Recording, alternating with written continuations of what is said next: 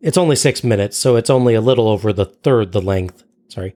So it's only a little over the. Th- oh, I said the again. Good gosh. I don't even. I don't have that written. I just I'm screwing up.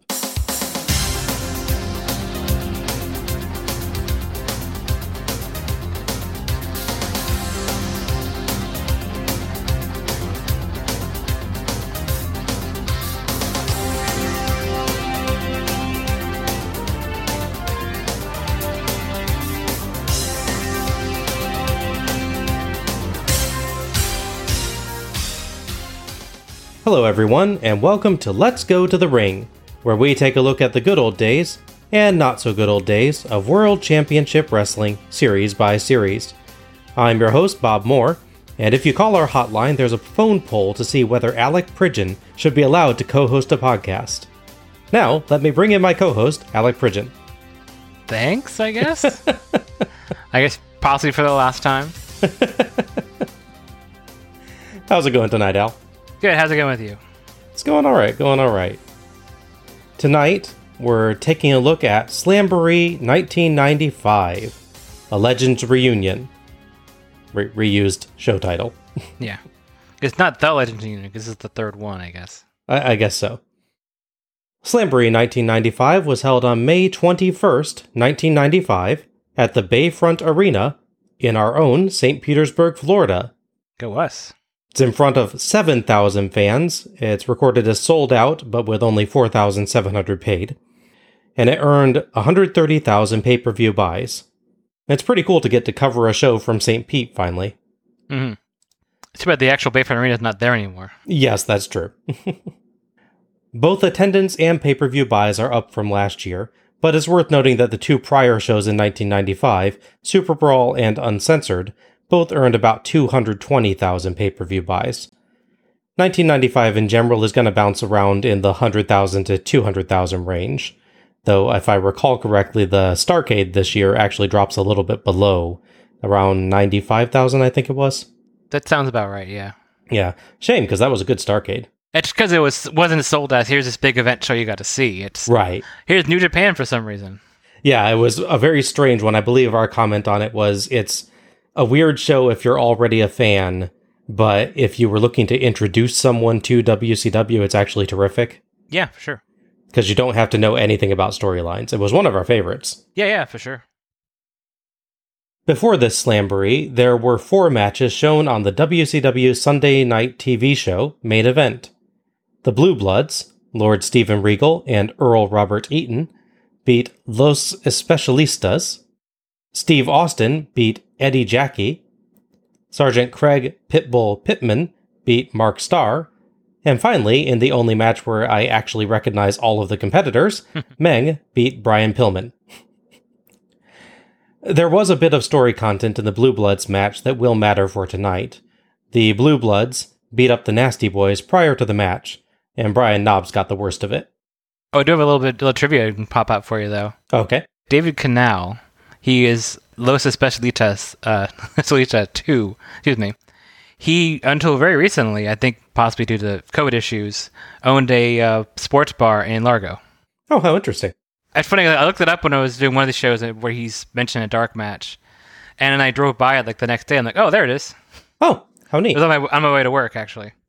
Well, it, it, we got a connection to someone that we didn't know that we had a connection to. That's interesting. Yeah, absolutely. I figure it's the only time it's ever going to come up on a show, so I might as well mention it now. Most likely, unfortunately, but you know, Yeah. Nothing against him, it's just the way he was booked. Yeah. maybe, maybe we'll uh, maybe we'll be surprised. That's true. Probably shows up in a World War III at some point. Lord knows everyone did. I mean, if Super Giant Ninja can make it into one of those, anyone can. We're in the midst of the Hogan era now. So, how will a show that's so far been focused on honoring the legends of the past fare in a swiftly changing present? To find out, let's go to the ring. The superstars of yesterday. The megastars of today. And the legends of tomorrow. What a memorable night it will be. World Championship Wrestling presents Slamboree 95, a Legends Reunion. We open with a video package showing a mix of footage of the older legends and modern stars, though this time there's no real dividing line in the video, and indeed we only get a couple clips of the legends before we head right into the modern stuff. The narrator lays out the show's premise. This is about the stars of yesterday, today, and tomorrow past, present, and future. It kind of makes the Legends Reunion subtitle a little less than fitting, though. A bit, yeah. Eric Bischoff welcomes us to the show alongside Bobby the Brain Heenan and Mean Gene Okerlund. Eric notes that he's filling in for Tony Schiavone. Tony actually had to have neck surgery around this time. He's talked about it since. Apparently, it was a very severe neck problem, resulting from a couple car accidents years earlier. When he eventually visited a surgeon, the surgeon slapped a neck brace on him right away to protect his neck and told him that if he had one more accident, he could end up in a wheelchair for good. Hmm. So, this neck surgery was to repair the damage as much as they could to remove that danger. He has mentioned that he still has pain from it, but is out of the danger of the uh, paralyzation. Yeah, I was wondering about that because he's one of the few people that does commentary that's not a former wrestler. Right. So it's not like, you know, oh, Dusty Rhodes has an injury from this or that. It's like I was wondering what happened to Schiavone, why he'd have a neck injury like that. Yeah, apparently they happened actually like in the 80s, and oh, he just eventually started having pains in his neck when he moved his arm in certain ways, and that's what led him to get checked out. Mm. But it was still a while before he actually went to a surgeon, and by that point it had degraded quite a great deal. Oof. I'm glad he got taken care of. Yes, absolutely. I, I, believe actually Bobby Heenan also mentions it on a later show. I think it's the one where Brian Pillman grabs Heenan from behind, mm. and he understandably freaks out due to his own long-standing neck problems. Yes, I just recall him mentioning on that show that both he and Tony have had neck injuries and have to be really careful. Mm. That's in '96, I think. Speaking of Bobby Heenan, he has a very nice dark purple suit on tonight. Looked really neat. Gene covers the addition of Meng versus Road Warrior Hawk as we get footage of Hawk beating up Meng's manager, Colonel Robert Parker. Eric runs down some of the other matches, and Gene comments that Heenan's being very quiet. I like it that way, Eric notes. Heenan gives him a good side look at that one, and Eric chuckles to himself. Heenan says Hogan's been trying to find a replacement to take his spot against Vader and Ric Flair, and that Arn Anderson is going to keep an eye on the Renegade. Oh crap, Renegade's here, and he ain't Lorenzo Lamas. I was just going to say, uh, my one hope. I remember so little about that show, except that Lamas had a sweet motorcycle and terrific hair. Yes. Sadly, we wouldn't get Lorenzo Lamas involved in wrestling until Lucha Underground, where you play a random character who then get murdered off screen. That's that's true. I forgot all about that. Good gosh. Yeah. By the way, um, do you know how many seasons Renegade got? I probably say more than four. Five. Okay, there we go. Yeah, yep. Five seasons, and literally all I remember is motorcycle and hair. Yeah, and, and the theme song. The theme song was mm-hmm. pretty good, as I recall. There's an episode of American Dad where they parody Renegade pretty well. But that's again, that's about all I remember. Yeah. We'll talk more about WCW's version of Renegade when we get to the main event. Yeah. Eric throws to a video package combination promo building up Harlem Heat versus the Nasty Boys. We get clips of the Heat beating people up, interspersed with a more traditional promo while the footage runs in the background.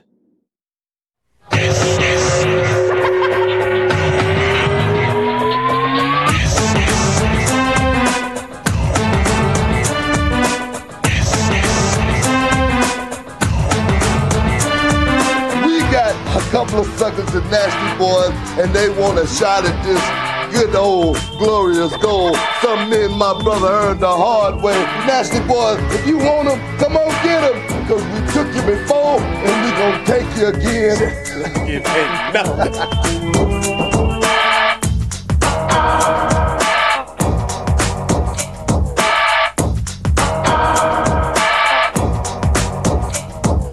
get the last whooping of your life and also the best. And guess what? The Harlem Hangover is gonna be hanging in the wings, getting ready to drop some heat on somebody. Guess who?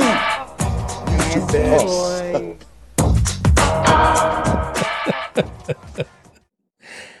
uh, interesting idea here. I don't think it quite works, but it's good to see WCW trying something different with its promos anyway. Mm-hmm.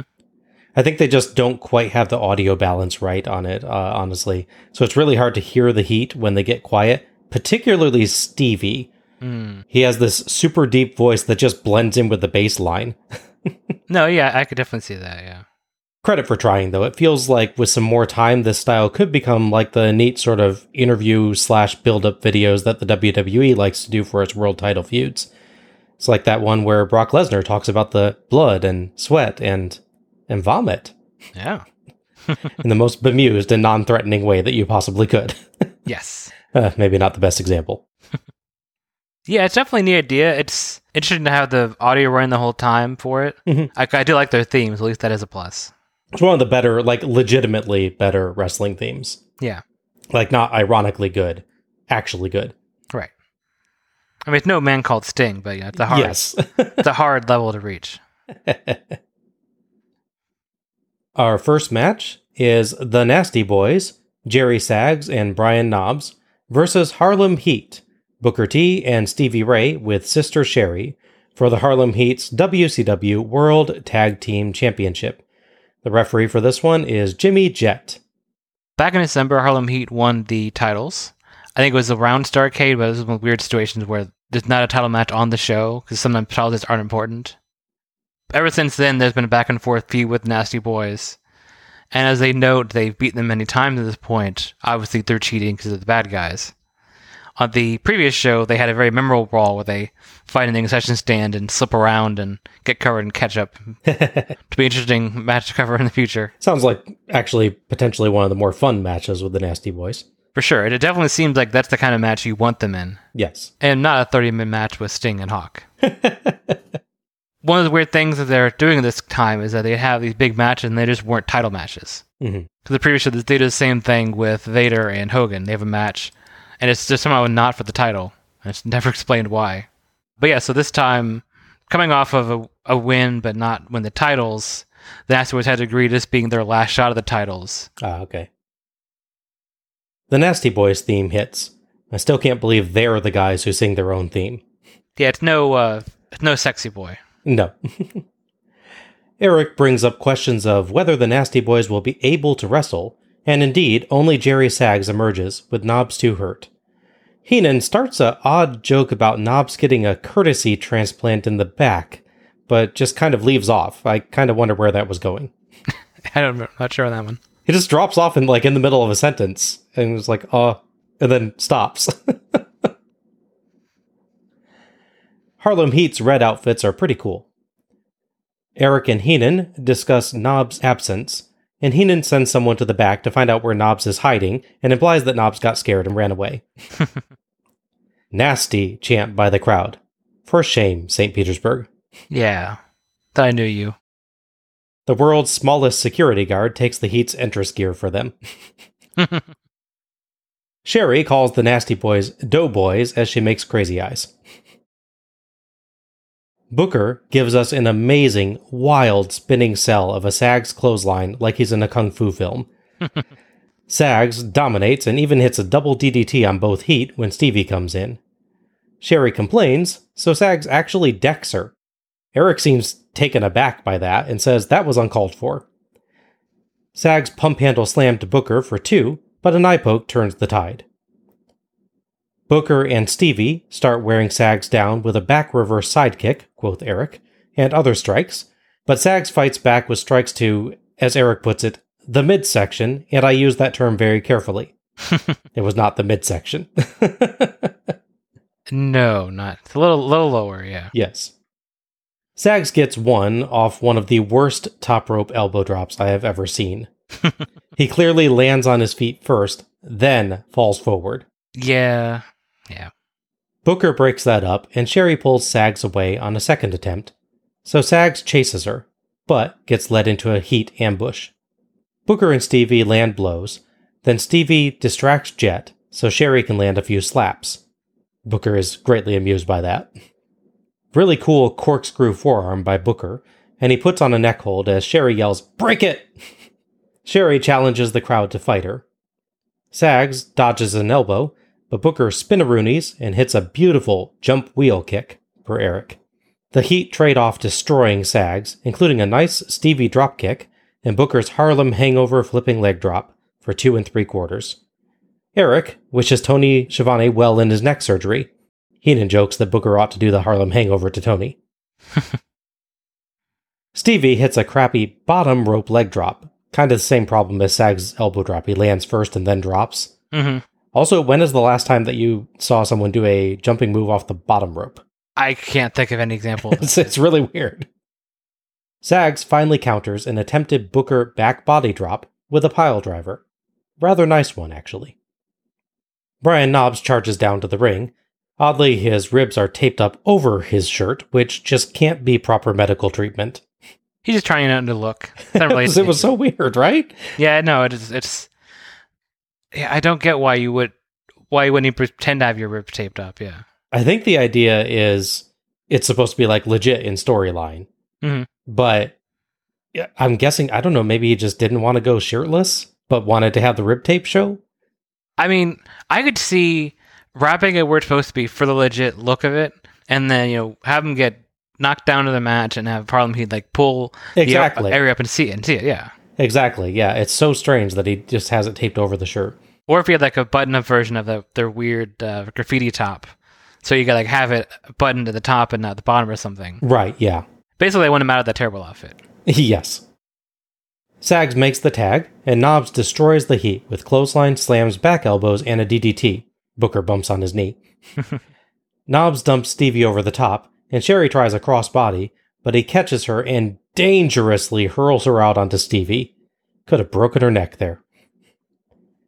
Knobbs nearly drops Booker trying to lift him on his shoulder and hits a kind of Oklahoma stampede, and Sags hits a better elbow drop than before for the three count and the win. The Nasty Boys celebrate with their new belts, but Heenan asks whether they're going to be able to defend it in the future if Knobbs is injured. we get a shot of the Blue Bloods up on the entrance ramp, giving expressions of disdain. The Bloods walk down towards the ring, and the Nasty Boys challenge them to come on, but the Bloods turn and walk off. They're in suits, after all, wouldn't do to ruin them. Yeah. Although it would be the best time to attack them, I think, given that one of them's injured. Yes, that, that is very true. the replay shows just how unsafe that throw over the top rope was. Stevie just manages to lift Sherri enough that she doesn't go down on her head. Heenan claims all Sherri was trying to do when she climbed up top was get a better view of the match. I mean, you can't disprove that. Heenan is pretty gold on this show with excuses for heelish behavior. Oh, yeah, absolutely. Uh, thoughts on the match? I mean, right off the bat, it's obviously not the result I was hoping for.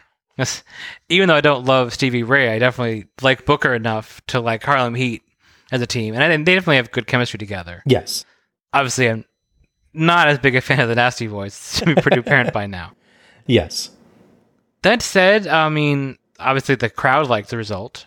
Mhm. For some for some reason, our our town seemed to like them. I don't quite understand that. Take it a little personally, to be honest with you. True.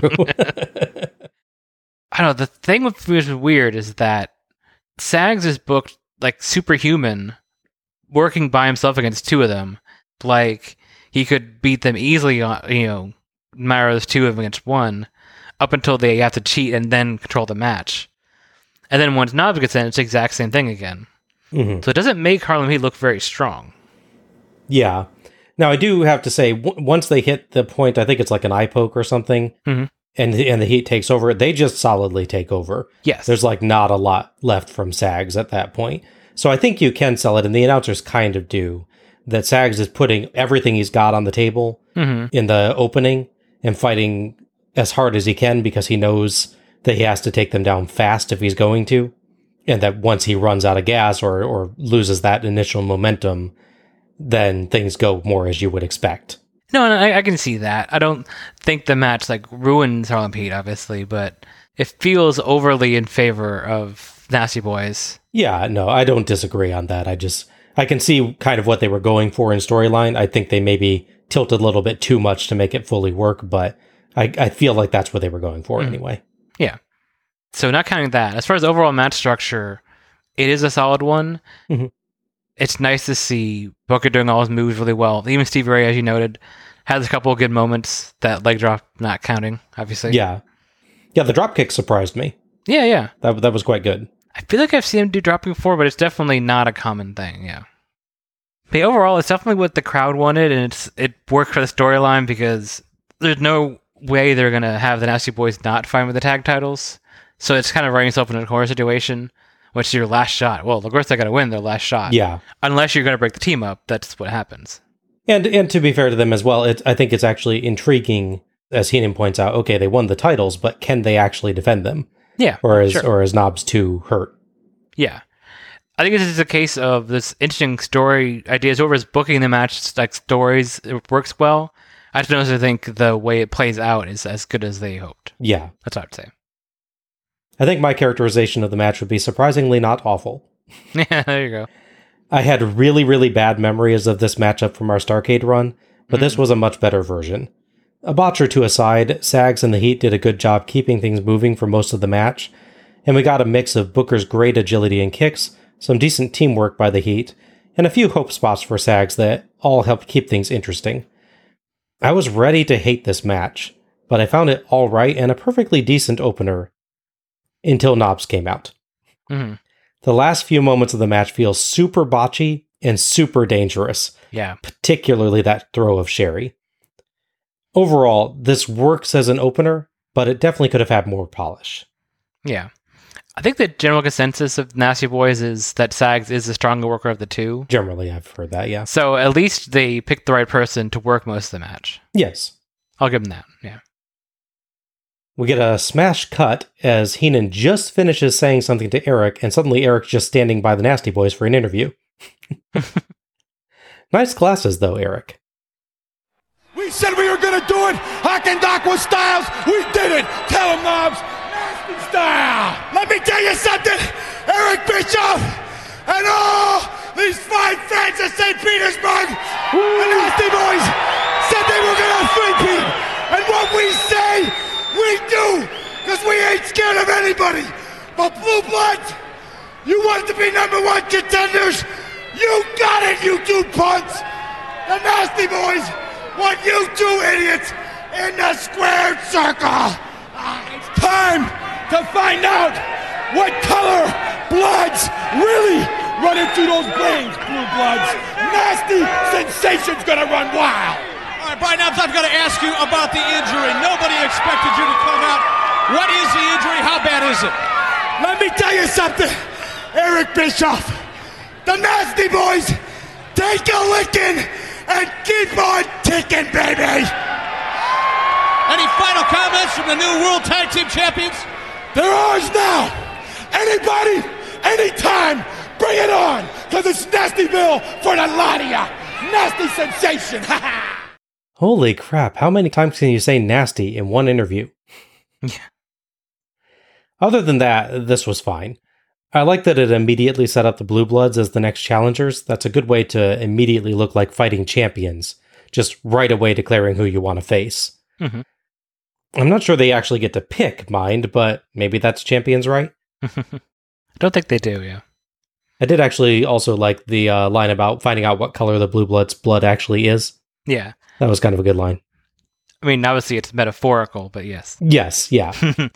I don't, pretend the Nasty Boys know what metaphorical means. yeah, what's my favorite? Uh, obviously, they have good intensity.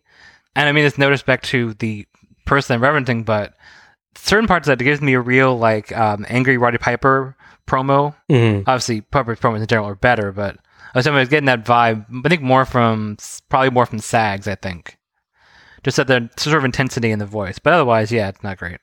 I think they get a good like story content across with it again, Mhm. much like the match. They they do fine from the story content, but they could definitely have used a few more uh, revisions to avoid repetition. Yes. There's also an issue you have with doing promos out right after a match of wrestlers. Some some of them, when they have good conditioning, it's not an issue. They're not, not blowing up, but other wrestlers are obviously not. Yes, true. But I guess in a way, it arguably kind of works with them that they're just fighting. They're immediately out there yelling about their next fight, their next challenger. Mhm. So just some wrestlers, like I said, when they're they don't work an hour long match and they have good conditioning, they can do their promo like they like they just walked out to a promo versus just working a twenty minute match. Yeah. Or, I mean, they can make the exhaustion work for them in the promo, like uh, some of the Ric Flair ones in uh, the Starcade run. You know, he was clearly tired and everything, but he actually made that part of the promo. Oh yeah, I guess the very first one I think from uh, Yes. May three. Yeah. Yeah. Oh, I got to ask your opinion too. Glasses, Eric. It's a decent look. Yeah. Feels a little bit forced. Um, he's trying he's trying to look like serious journalist, like going for like a Clark Kent, like a Clark Kent kind of thing. Kind of does look like that, actually, now that I think of it with the, with the hair. Yeah, it was totally natural jet black hair. Yeah. so in classic WCW taping confusion, Harlem Heat would actually win the titles back before they lost them. So try and dig with the timeline here. It gets a little complicated. They taped a match for WCW Worldwide on May 3rd, Okay. which had the Harlem Heat regain the tag titles from the Nasty Boys. So note the date of this show, which is May 21st. May 21st. Yeah. So Yes. so the Harlem Heat had already regained the titles from the Nasty Boys before they lost the titles to the Nasty Boys. Correct. They went in as champions to regain their own titles. Basically. What the heck? Yeah. Oh my gosh, that had to be so weird. Yeah. There was a lot of that in this period. Uh, sometimes it's just really, really, really bad like this. But yeah, so the match was taped on May 3rd. However, the actual match didn't air on WCW Worldwide until June 24th. Okay. They were taping quite a ways ahead then. Apparently so. Further confusing things, Harlem Heat would lose the titles again Okay. in a, in a match that was taped on June 21st. huh. Yes. So on so on May 3rd, Wild Champions, they win the titles back before they lost them. So then 3 days before they actually run the one where they win the titles back, they've lost them again. Wow. Yes. That's amazing. Mhm. Yeah, so the, the episode where they lose the titles again uh, didn't actually air until July 22nd. Okay. Fascinating. Yes. Imagine the the chronological order here. How long how long is Nasty Boys title reign officially? Are you counting it from this show to when the episode airs, or is it a negative eighteen day Yeah. title reign? I mean, I- we we are judging based on wrestling's fictional reality, so I think you do have to ultimately go with the actual air dates. Mhm. But wow, that's that's still amazing. Yes, I love that there's two title changes and they're both out of order. like. Yes. it's amazing. So, is there anything that comes with the Blue Bloods bit? Um, yes, at Great American Bash, you have the Nasty Boys defending their titles, quote unquote, defending their titles um, against the Blue Buds. Okay, and that show airs June 18th. all right. So technically, they're defending them six days before they lose them. Although again, it's over a month after they've lost them. Yes. wow, that is like brain breaking. Yes, Uh, just to think about that, that's like time travel movie stuff. yes. Oh, and just to add to the, the complications there, Harlem Heat is wrestling Dick Slater and Bunkhouse Buck at that same show on June 18th. They're the team that they lose the titles to at the next the next time. Okay. Bischoff throws to Mean Gene Okerlund, who is with Kevin Sullivan. Gene tries to ask Kevin a question, but Kevin wanders around aimlessly, seeming unfocused. Kevin Sullivan, my friend, come on in. Tonight you're going to be facing the man with no friends, no name, not too much. uh, Just a second, Kevin, please. Kevin, this man has not been normal. Normal, perhaps a bad choice of words. Whenever I talk about Kevin Sullivan, you're going to be facing the man formerly known as Butcher. That sounds like Prince for some reason. I'm not afraid. What, of what, what, what is it with you? Gene, do you feel cold in here? You are disoriented. I don't feel cold. No, it's warm. It's 85 degrees. Who are you kidding? You know, Butcher, or the man with no name. I told you not to show up here because it wasn't what I feared that was going to happen to you. It's what I fear that's going to happen to me. I haven't slept in the last five days. Butcher, I'm going to take everything. Are you sure you're not cold? You know, this uh, may be the old story of what goes around comes around because, Kevin Sullivan, you've ruined a lot of people's lives as of late. I don't have to tell these fans. I certainly don't have to tell you. Look what you did to this man. You've, you've, he's, he's now totally useless. The whole problem was with the butcher or the man with no name is that he still believes in Hulkamania. This Hulkamania that you really believe all you have to do is say your prayers, take your vitamins, and believe in yourself, and things will be right. Well, butcher, man with no name, it ain't gonna happen. And Gene, there's something wrong with you if you don't think it's not cold in here. It- well, it's not cold, gentlemen. It's not cold in here, is it? It's it's it's, it's warm. It's e- maybe 90 in here. I gotta You're going the wrong way. That's the men's room. Please, that way. Head to the ring. Kevin Sullivan, let's get back to more action at Slamboree. Get a bit of foreshadowing of Hogan's "It's not hot" slip up there, as. Sullivan claims it's cold, but then tells Gene something's wrong if Gene doesn't think it's not cold. Well, it's, that's what druids are. You know, they, they have their own language. This was actually kind of neat, though. Sullivan does a good job of acting completely out of it, like he's trying to focus but constantly distracted.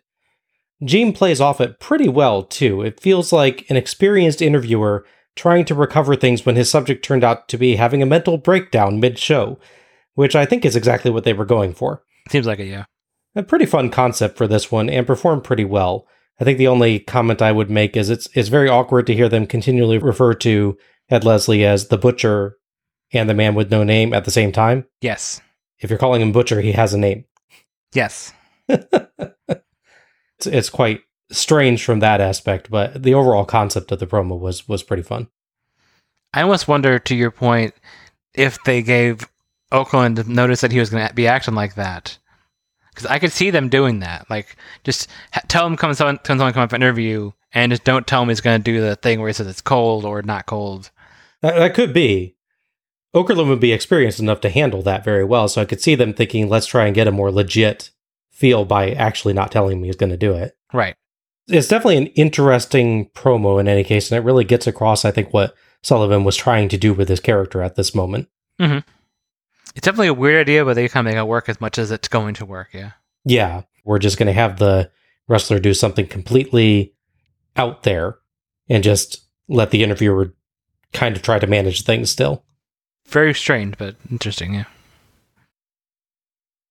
Our second match is The Man with No Name, or The Butcher, or Ed Leslie, versus Kevin Sullivan in a special grudge match. The referee for this one is Randy Anderson. Right. So I'm not sure what's so special about their grudge, but I'll try to tell you the story at least.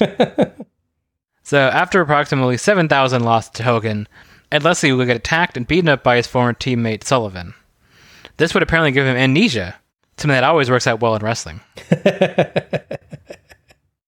He's, I guess, a good guy because he was a bad guy and then got beaten up by another bad guy. It's the what is the assassin number one become a good guy because his manager didn't cheat properly and he kept Yeah. losing matches. that kind of logic. It's maybe a little better. but I guess you can argue that amnesia wiped his slate clean, so he's back to when he was a good guy. Yeah, I guess so. Yeah, hit hit his control alt delete. Yeah, I guess so. My only know is that sadly this is Ed Leslie is the man with no name and not Clint Eastwood Yes, to be a more interesting fight. that would be. Yes. It would also probably be ve- over very quickly because you know he'd just shoot him. Right, right. Well, yeah. I'm not gonna lie. The first time we watched this, I spent most of the match trying to figure out what the heck was on the man with no name's tights. Mm-hmm. It's got these gray tights that are oddly textured more like pajama pants than normal wrestling tights. And they've got some kind of design that looks like a weird mishmash of heads all growing out of some spiky thing. It's very strange. Mm-hmm. Sullivan's entrance music is sirens and a thumping guitar. He's billed as seeking sanctuary in the Conch Republic. I, I might be wrong, but if you're seeking sanctuary in a place, wouldn't that mean that you're, you know, in that place? Yeah. Maybe they misspoken. Maybe he's- he's seeking sanctuary from the Conch Republic, and that's why he's here. The Conch Republic, by the way, is a micronation located in Key West, which quote unquote seceded from the United States in response to some Border Patrol roadblocks, which were severely impacting Key West tourism in 1982. It's been maintained as a tourist destination for the Key West area ever since. Oddly enough, later in 1995, the U.S. Army Reserve would use it for a training exercise simulating the invasion of a foreign island only apparently nobody told the people running the Republic. Oh, jeez. So they attacked the Coast Guard with water balloons and stale bread. Wow. The Army Reserve, quote unquote, surrendered. It's all a bit of a weird combination protest slash gag by the folks near Key West, and it's been used to protest everything from Border Patrol actions to government shutdowns. Just one of the many things you never think you're going to write about while hosting a wrestling podcast. Yes. It's all no name to start as he beats up Sullivan in and around the ring with punches, chops, a high knee, chokes, an eye gouge, running him into objects, and finally his sleeper hold, which is frankly more moves than I thought he knew. yeah. Sullivan kind of hits a jawbreaker to escape, but he's quite short, so No Name's jaw really doesn't make any kind of contact, but he's stunned anyway. He's just surprised by someone falling down like that, yeah. The camera oddly focuses right on Sullivan's butt. Bad luck with camera angles for Sullivan matches. I was just thinking that that would match at the same problem. Yeah, Starcade 94, That's it, yeah. where they angle right up there. Yeah. Yes. He falls on the poor guy. Yeah. Sullivan dumps No Name outside, and they brawl outside and inside, but No Name still gets the best of it. No selling Sullivan's chops with bug eyes. No Name earns two off a jumping chop and a pile driver. Sullivan gets an eye poke and rams No Name into turnbuckles and post, but No Name hits a stunningly crap clothesline. Sullivan dodges a corner splash, and No Name eats turnbuckle and rather cheesily the ring post. Looks completely nonsensical how he manages to run himself into that. Oh, yeah. Sullivan hangs him by his feet in the corner, called the Tree of Woe, and hits a running knee strike to the gut and a double stomp for the three count and the win. Heenan sounds absolutely stunned that Sullivan got no name, as Eric notes that no name controlled for most of the match. As they go to discuss further, though, a mighty voice interrupts. Oh, yeah. But more on that after we discuss the match proper. Thoughts on this one, Al? Uh, it's a pretty nothing match, but it is inoffensive. Mhm. There's no botches. No one's nearly got their neck broken, really. One thing that really stands out to me is that the crowd has like no interest in this match, unless I misheard it. I see very little response in anything in the match at all. I feel like No Name gets some cheers, but it's not like you know, there's there's no big spots for them to really highlight. Right. There's no like back and forth, like, you know, crowd response, you know, boo when, you know, Sullivan takes over and like cheers when he comes back. Yeah. There there is uh, one point where one guy, like literally one guy in the crowd, really loudly cheers for Sullivan. Huh. I don't know, maybe he's related. Yeah. Maybe it's the uh, Super Dragon guy, infamous from Botchamania. yes. He picks picks one guy he likes and he's gonna stick with it. there was one bit in the match not quite highlighted properly enough where Leslie is coming towards Sullivan and he's pantomiming he's gonna like do an axe handle strike to him and he's in the corner and he does it so slowly and so obviously waiting to be interrupted. I think it's the where he eye pokes him. Might be, yeah. He walks like really slowly with his hands up. It's like when you watch Frank old Frankenstein movies. He has the arms out. He's waiting to be hit. Anything coming, anything is going to interrupt what he's doing. it's it looks so fake. The thing for me is that, and I'm obviously not a big fan of Ed Leslie, but yeah, the booking really is weird with him because he does control so much of the match, yeah. and he gets a pile driver which Sullivan kicks out of, but then two fairly standard moves take him out, like with ease. I'm guessing the Tree of Woe may have actually just legit been Sullivan's finisher at the time. I don't know. hmm I know he's done that stomp thing before. I've seen another match. Yeah. But yeah, it doesn't it doesn't feel like in the con- at least context of this match. Like I feel like oh here's a big blow where he got it and won. It does feel very strange, yeah. Yeah. Yeah, I would- I would say this wasn't good, but it wasn't near as bad as I feared. Mhm. I guess the Butcher just has about five minutes worth of moves, so he could work with this, but not with the 12 minutes they gave him at Starcade 1994. I still maintain that feels like so much longer than It, it does, yeah. I, I remember us all being shocked when we looked at the time. I keep thinking it was like 25 minutes. Yeah. it was really weird, I agree, how little Sullivan offense there was in this match. It does fit the storyline they're going for, with Sullivan just being really unfocused, but it ends up a kind of awkward match. Mhm. Otherwise, it was repetitive and mostly very basic brawling with an underwhelming ending. But it's only five minutes long, so it didn't bother me. Mhm. And what follows is about to make up for any flaws that it has. I was thinking about the man with the name's Tights. I'm wondering if the idea this was going for is that because he does, he apparently has no memory, but yet knows to come up for matches and remembers remembers Kevin Sullivan. All sorts of holes in the, the amnesia aspect of the story, admittedly. Maybe the idea is that he's not wearing like his newer gear, like he'd gotten because he doesn't remember wearing his butcher. So he like pulls some old thing from the closet that he wore in like the mid '80s. It's sun faded and you know doesn't look great, but he's wearing it's all I could think to have. Maybe. I, I suspect that you're putting far too much uh, thought into this angle. I really am. yes. Otherwise, they're just ugly tights. yes, they are. A gruff voice bellows from the heavens, and we see a cavern where a mysterious man in a robe, covered in spider webs, screams at the camera. As the man speaks, Sullivan escapes the ring and runs through the crowd for the exit. Really had control of this contest for about 70 or 80 percent of the time. Oh, wait a minute. Look at that. Who is that? Oh my goodness. From the bowels of New York City to the Champs-Élysées in Paris to the slums of Singapore. Hulkamaniacs, all wearing the red and the yellow, the army of the immortal Hulk Hogan. What is Sullivan has gone into the people. He's getting out of here. He's terrified of that man, whoever that man is, or whatever he is. One light, one alone, to darkness. Sullivan, come forth, my son. Maybe we should get out of here too. I don't know, but what in the. Who is that? What is that? And where is Sullivan going? Neither of us had any idea that this show was the start of the Dungeon of Doom angle. No. This is absolute gold, in that it is absolutely awful, but so endearingly so that you can't help but love it. It's like a like a children's drawing. Yeah.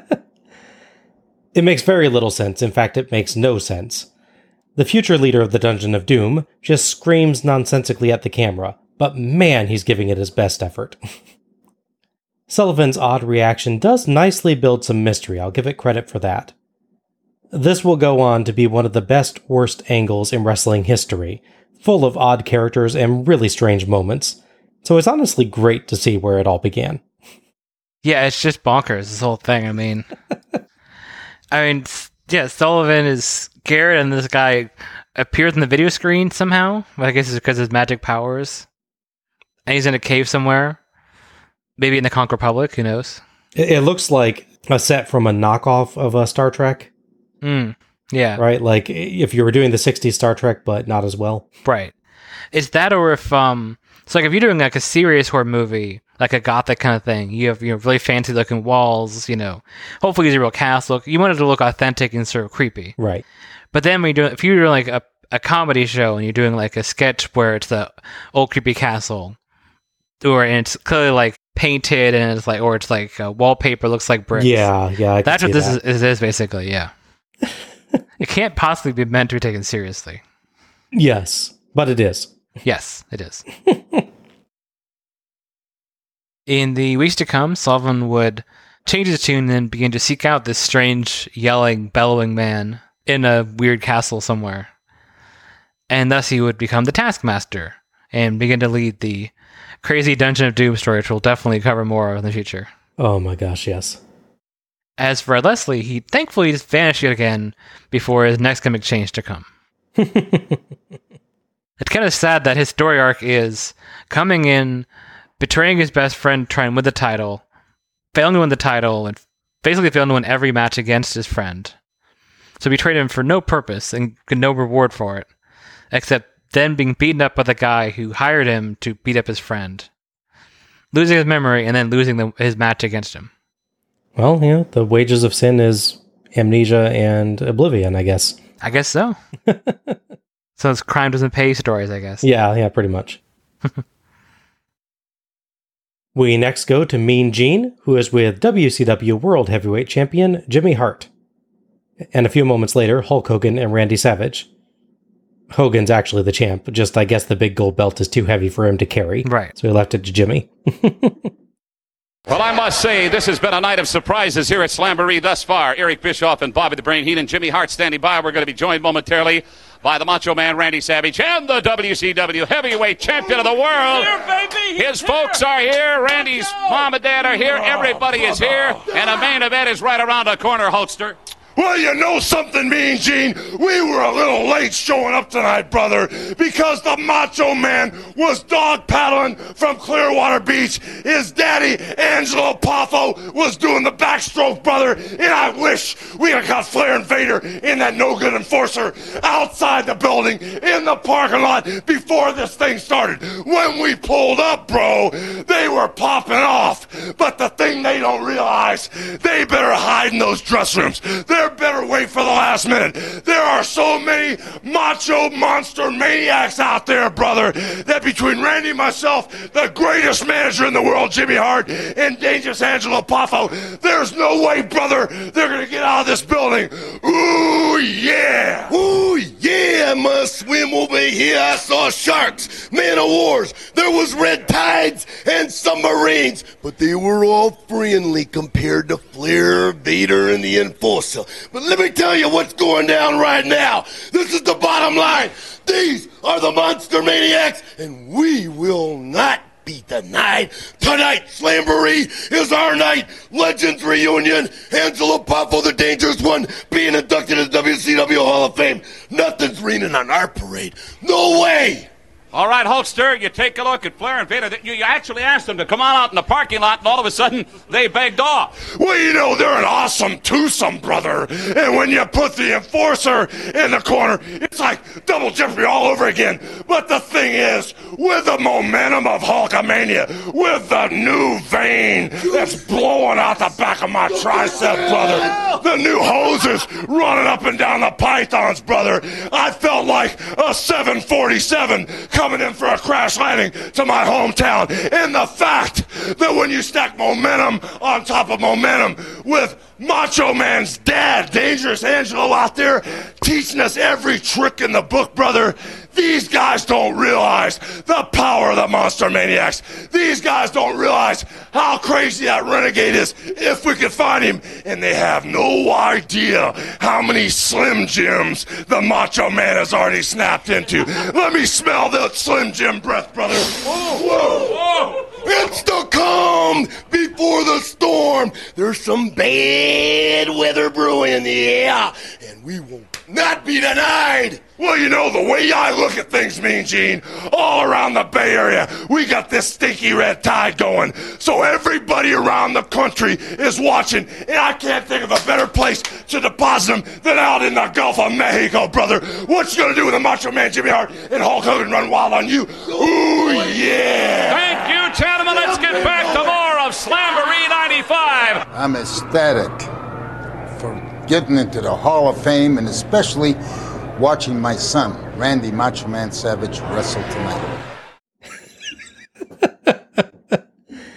We interrupt the insanity to bring you a polite old man to the back. Yes, yes, yes. This was utterly hilarious and completely over the top.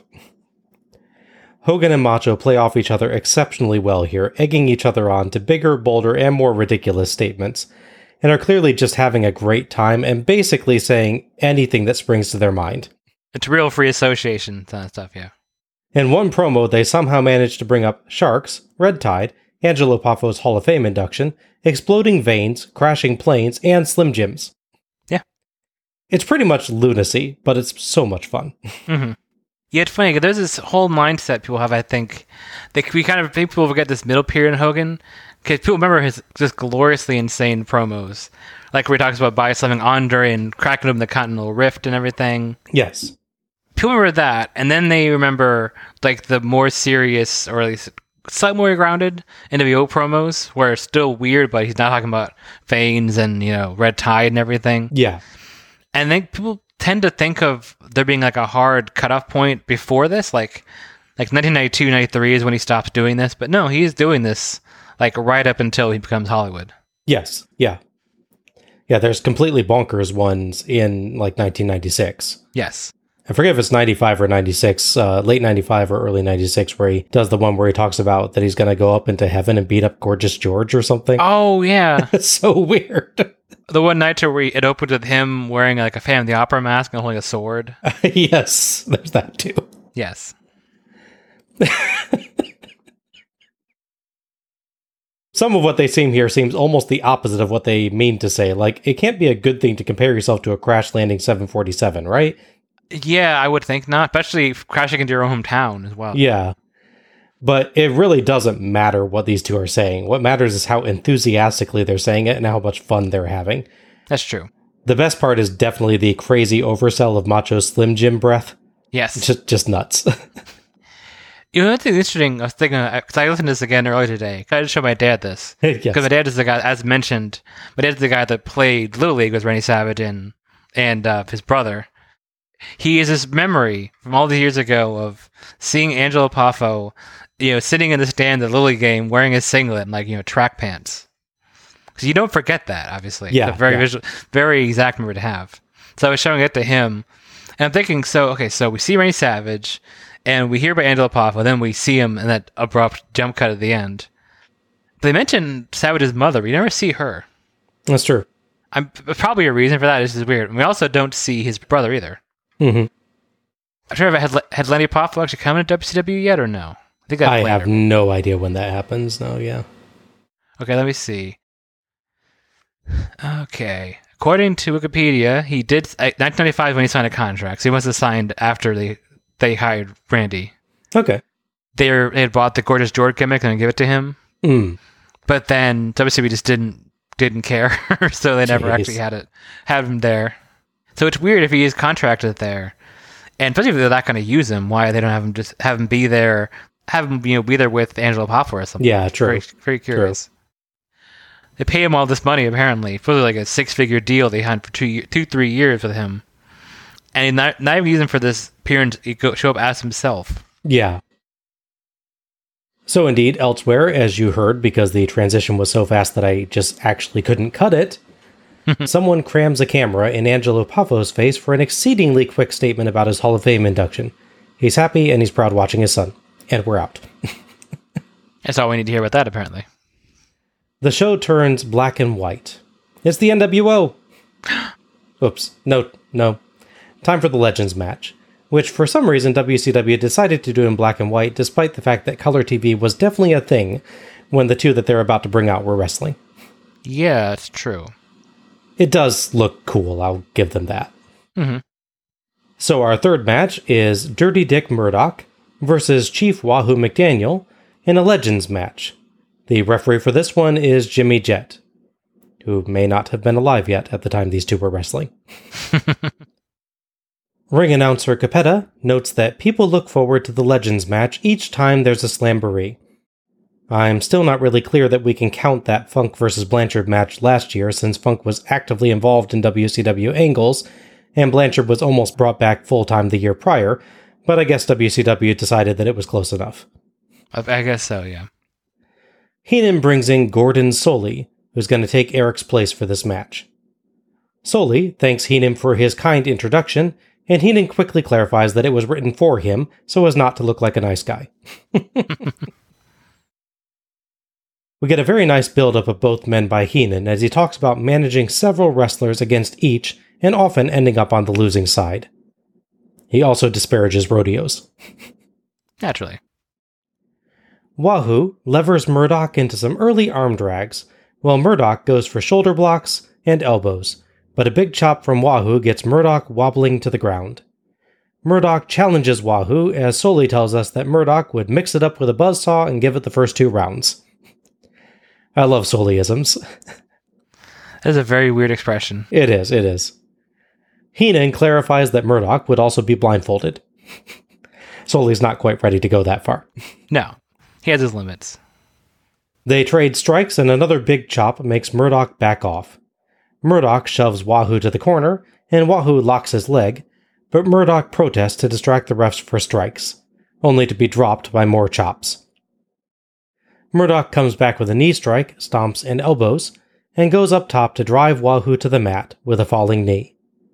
It looks clumsy but devastating. Yeah, see that. We had an elbow drop for two by Murdoch, but Wahoo reverses a whip and hits his chop on the rebound for the three count and the win. Solie says it's been a pleasure to join Heenan, and we get a replay of the turnbuckle rams and the final chop. It looks much better than it did against superstar Billy Graham on Starcade 84. True. Thoughts on the match? I mean, I don't know if we needed a Wahoo McDaniel Dick Murdoch match, honestly. They don't do anything wrong in the match. It's like they mess anything up. And not to be mean with it's kind of like with the Sullivan um, LLC match. Nothing goes wrong, but it's just, yeah, I don't know if we need this. I don't know. I, I, I still maintain the best usage of the legends we got was that six man match in the first one Agreed. Because that gives them ability to come in, do a couple things they can still do, get a pop or two from the crowd, and then not stick around too long. Yeah, yeah. Other than the knee drop, really, it's them sort of hitting each other, and that's it. Pretty much, yeah. There's no, there's not a lot of really, I would say a lot of nuance. There's really not any nu- nuance to this. But they're they're they're marketing to a certain crowd that maybe remembers them, seeing them wrestle, like the older fans, or you know might have you want to show their kids these people wrestling. I don't know if this is the best example of that, but you know it's what you want to do. Yeah, there's nothing wrong with it. It's just I don't didn't get much out of it. Yeah, this was an okay brawl, played at about half normal speed. Yeah. It's not very exciting, but I think it fulfilled its purpose and it didn't overstay its welcome. At only six minutes, it's a little over a third the length of the similarly paced Bockwinkel Funk match, if less complex as well. Mhm. There were little things about it that I liked, like the fact that Wahoo actually had to get leverage for his arm drags early on, rather than just easily throwing Murdoch around like often happens. I think they did a good job of showing the long rivalry Solie and Heenan build up around them as well, putting some emotion in their strikes and face-offs throughout the match. This was what it was. If you enjoyed these guys in their prime, it's a perfectly fine flashback, and that's what it's here to be. Mm-hmm. Agreed. As Solie hands off to Eric, he throws to Gene Okerlund, who is standing by with a besuited Big Bubba Rogers. Sadly, Bubba has not studied at the Sting School of Business Fashion and has gone with basic black rather than eye searing red. Thank you very much, Gordon Solie. It, uh, it looked and sounded like a, a number of years ago, and I must say, a great treat here at Slamboree, a Legends reunion. With me at this time, a man who's going to be facing the very popular Sting. He is charged up. We remember what happened at Uncensored. I'm talking about Big Bubba Rogers. Without a doubt, Sting is one of the greatest wrestlers in the world today. But I'm one of the very few men on the face of God's green earth that's beat you, Sting. But I know something that the fans don't know. When that referee counted one, two, three, I felt all the faith that you had for yourself and your body disappear. I felt the faith of the sta- people in the stand disappear. Why I even lost faith in Sting myself? Because tonight, boy, I'm going to beat you for the second time. And that will be the end of Sting in World Championship Wrestling. I will run you out of here on a railroad punk, and that's bottom line. Just because I'm big enough, just because I'm bad enough, and just because I can. So, Sting, you get ready. Every man, woman, and child that's sitting in their stands that believe in Sting, you get ready because I'm going to come out there and destroy everything you believe in. I should point out for the record, this is going to be a lights out match. The lights will flash in the arena here at the Bayfront Center as Sting meets Big Bubba. Right now, let's go back to Gary Michael Cappetta. Darn good promo from Bubba here. Yeah. He very effectively builds up Sting before building himself up as even better, and he makes this a contest for Sting's very identity and the fans' belief in him. I particularly like the line about Bubba himself losing faith in Sting. It's just a great backhanded way of saying he overestimated Sting before. Mm-hmm. The Sting wasn't even as much of a challenge as he thought. I don't know if this has been an epic feud, but Bubba's promo made it feel pretty epic. He had the same sort of intensity that the, uh, the Nasty Boys promo earlier, Yes, but there's definitely more detail to his and sort of more nuance and subtlety to it. Obviously, this some stuff is pretty uh, overt, like feeling the faith in him, like leaving his body is you know a very very deep thing for a guy in Big Bubba to say. yeah, very true. Yes, But yeah, I liked it. It's a we're still in the relatively in the angry, shouty wrestler promo period, but it's a good balance between just yelling like we got with Nasty Boys and just saying whatever weird, possibly coke fueled thing you can think of. We got in the previous promo. Yeah, he's very shouty, like you said, but he's also actually thoughtful. Yeah, exactly. Yeah. I am, however, very unclear what a lights out match is. Yeah, I think everyone is unclear on that. Yeah. Our fourth match is The Great Muta versus Paul Orndorff for Muta's IWGP Heavyweight Championship. The referee for this one is Nick Patrick. Muta as champion is a very recent thing. He just won the title at a New Japan show on May 3rd. Uh, the idea is here is just that they're doing this cross promotional thing throughout 95. Obviously, as we remember seeing from Starcade 1995, where most of the roster appears at some, some point on the show. Although weirdly not Muta himself. That still baffles me. That was that was odd, yeah. As far as I can tell, there's not a story specifically with Orndorff and Muta. It's just Muta's here and they picked Orndorff because he's a seasoned veteran for this. It is notable, um, apparently, this is not the first time Muta's held the title in Japan, but the first time he's held it where he's begun transition from being the Great Muta versus being Keiji Muto, which is his actual name. Oh, okay. Basically, he'll put on the Muta getup and gear for matches like that, like same way Finn Balor becomes the Demon for matches. Right. Awesome taiko drum entrance from Muta on this one. Mhm. It might have been the inspiration, I would imagine, for Sting's WrestleMania entrance against Triple H at WrestleMania 31. Very possible. Muta comes out in a totally bad ninja style outfit, black with silver flames and a mask that completely hides his face. Oddly, Eric welcomes us back to the 20th century. Black and white TV shows were in the 20th century too, Eric. Yeah. And, and what an insult to Wahoo and Murdoch. Just how old do you think they are? That's true. yeah. Eric talks up a recent show WCW and New Japan put on in North Korea. Yeah. That would be the Collision in Korea, otherwise known as the Pyongyang International Sports and Culture Festival for Peace. Well, we got peace there, so I guess it worked out. It was a two night event, headlined by Ric Flair versus Antonio Inoki, with a crowd of about 150,000 on each day. Wrestling Observer writer Dave Meltzer notes, of course, that most of the crowd was likely outright ordered to attend, Yes. so it's not really a fair comparison to normal wrestling show attendance. Mhm. WCW later aired 8 of the 15 matches as a pay per view, but the show is not available at this time on the WWE network. I can only imagine why. Yeah. It is, however, currently available on YouTube. Released apparently by Bischoff's 83 Weeks podcast. Oh, there you go. Oddly, despite Eric using him as a segue to talk about that show, Muta did not, in fact, wrestle on it. Yeah, that's true. I- I've read about that. Yeah, I don't think he's on that show either. Yeah. Yeah. Orndorff has a very nice black robe with sparkling gold designs and Mr. Wonderful on the back. It looks great. Mhm. Paula chance to start, of course. I still don't get it. I'm still baffled by that. I don't know. If I can find the origin of that, I will definitely mention on the show, but I get to find it. Muta rips his mask off to show black face paint with red patterns. Eric does a very nice coverage of Orndorff's strengths and weaknesses as a competitor, and Heenan warns Orndorff not to let the crowd get to him. Orndorff demands that Patrick make the crowd stop chanting at him. Patrick yells at him and clearly gestures to him to get rid the wrestling already. Muta feints a few kicks, making Orndorff nervous, and out wrestles Orndorff to put on some arm holds. Orndorff gets distracted by crowd chants, and Muta ducks a clothesline and hits a jump back sidekick per Eric. So Orndorff rolls out. Eric and Heenan make fun of Steven Seagal. And this was before Seagal devolved into self parody. Yes, for sure.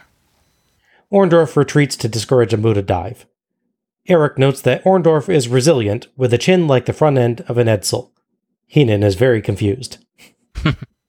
Back in, Orndorff rolls over a Muta headlock for two and works Muta's arm as the commentators discuss that Muta may be letting himself get dragged into Orndorff's style of match now. Huge Orndorff clothesline, and he does a very cool elbow drop where he switches sides midway through, but Muta dodges. Eric calls a Muta drop kick a jump double kick. Seriously, man. yeah. Muta hits the power drive elbow, impressing the commentators. Muta dominates some mat wrestling, but Orndorff counters a headlock with a monster back suplex. And Eric points out that Orndorff may have let Muta get some earlier headlocks to lure him into letting his guard down. Orndorff hurls Muta through the ropes for some choking with a cable, and Patrick threatens a DQ. Suplex back in, and Orndorff works the back and neck. Eric points out it's right where Schiavone had his surgery, in fact.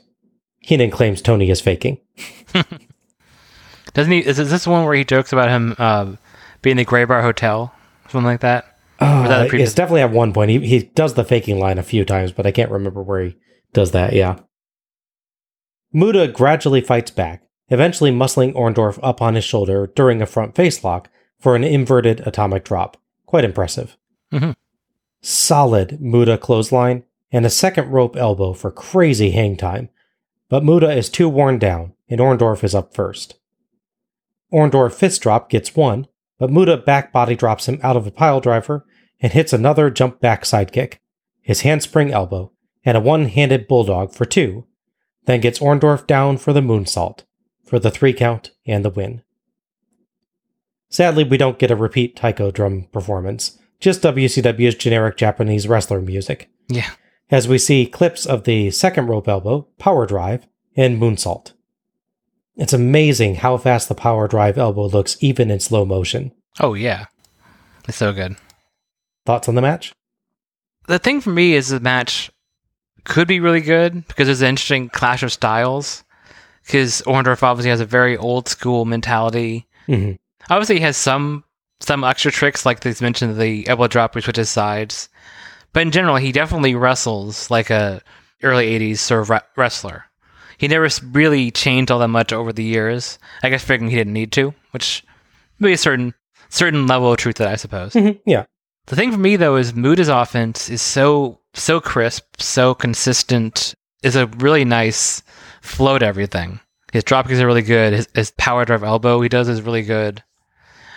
So I think the idea they're going for is you get to see him do his flashy stuff early on. You're like, well, this is really good, and then Orndorff takes it away from you, and he makes you wait and makes you wait, and then he finally gets it back. He get, and you get to see it again. I guess that's the story they're going for. The problem for me is it slows down so much in the middle.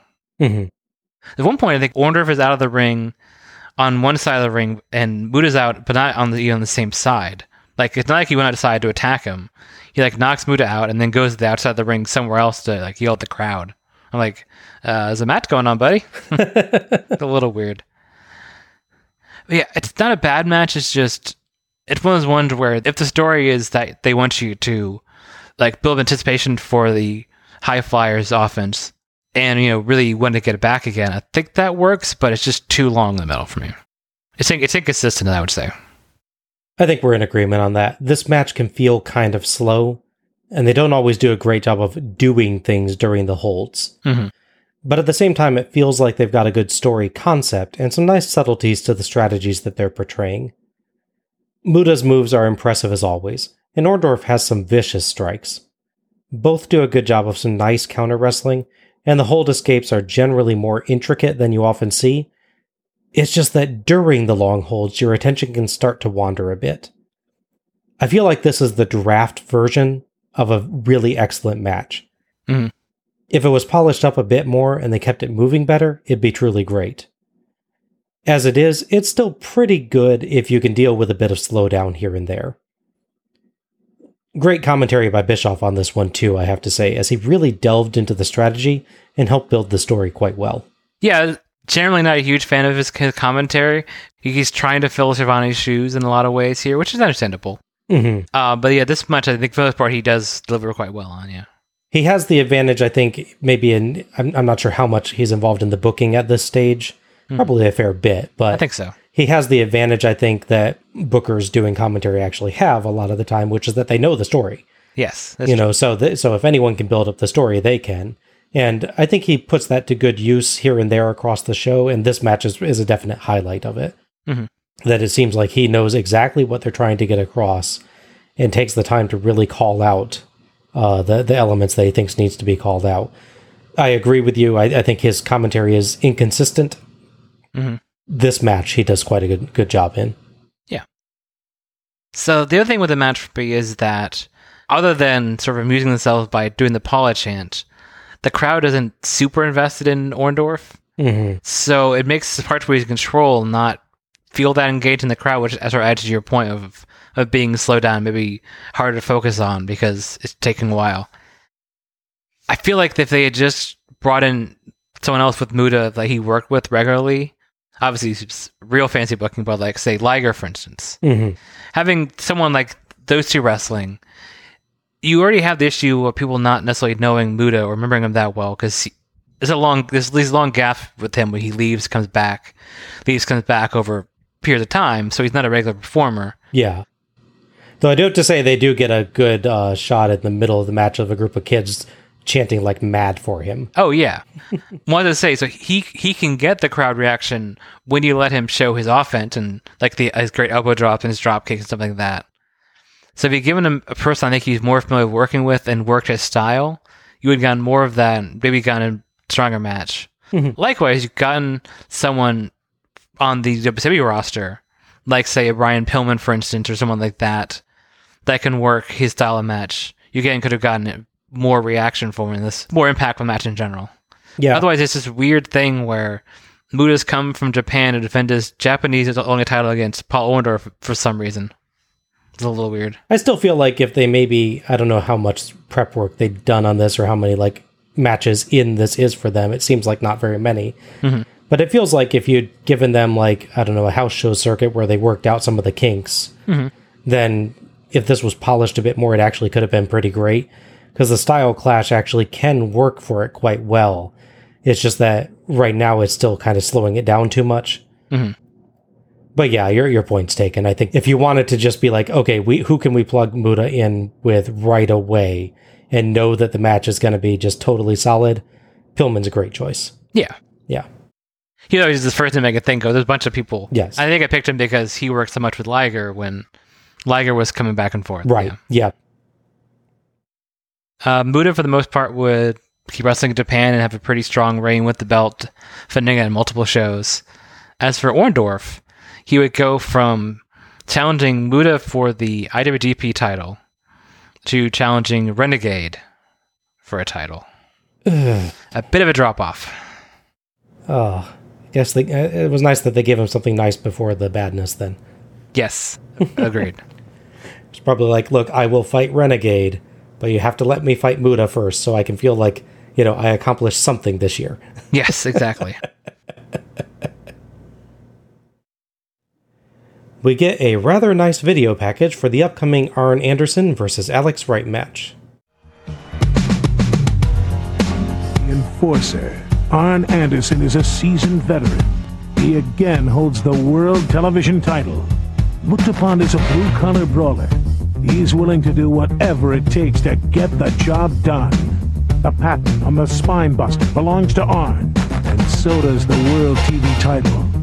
He faces Alex Wright in his rookie year. He's proven to be a young German sensation. Alex is on a quest to capture his first title belt, Das Wunderkind. The Wonder Kid is rapidly building a style of his own.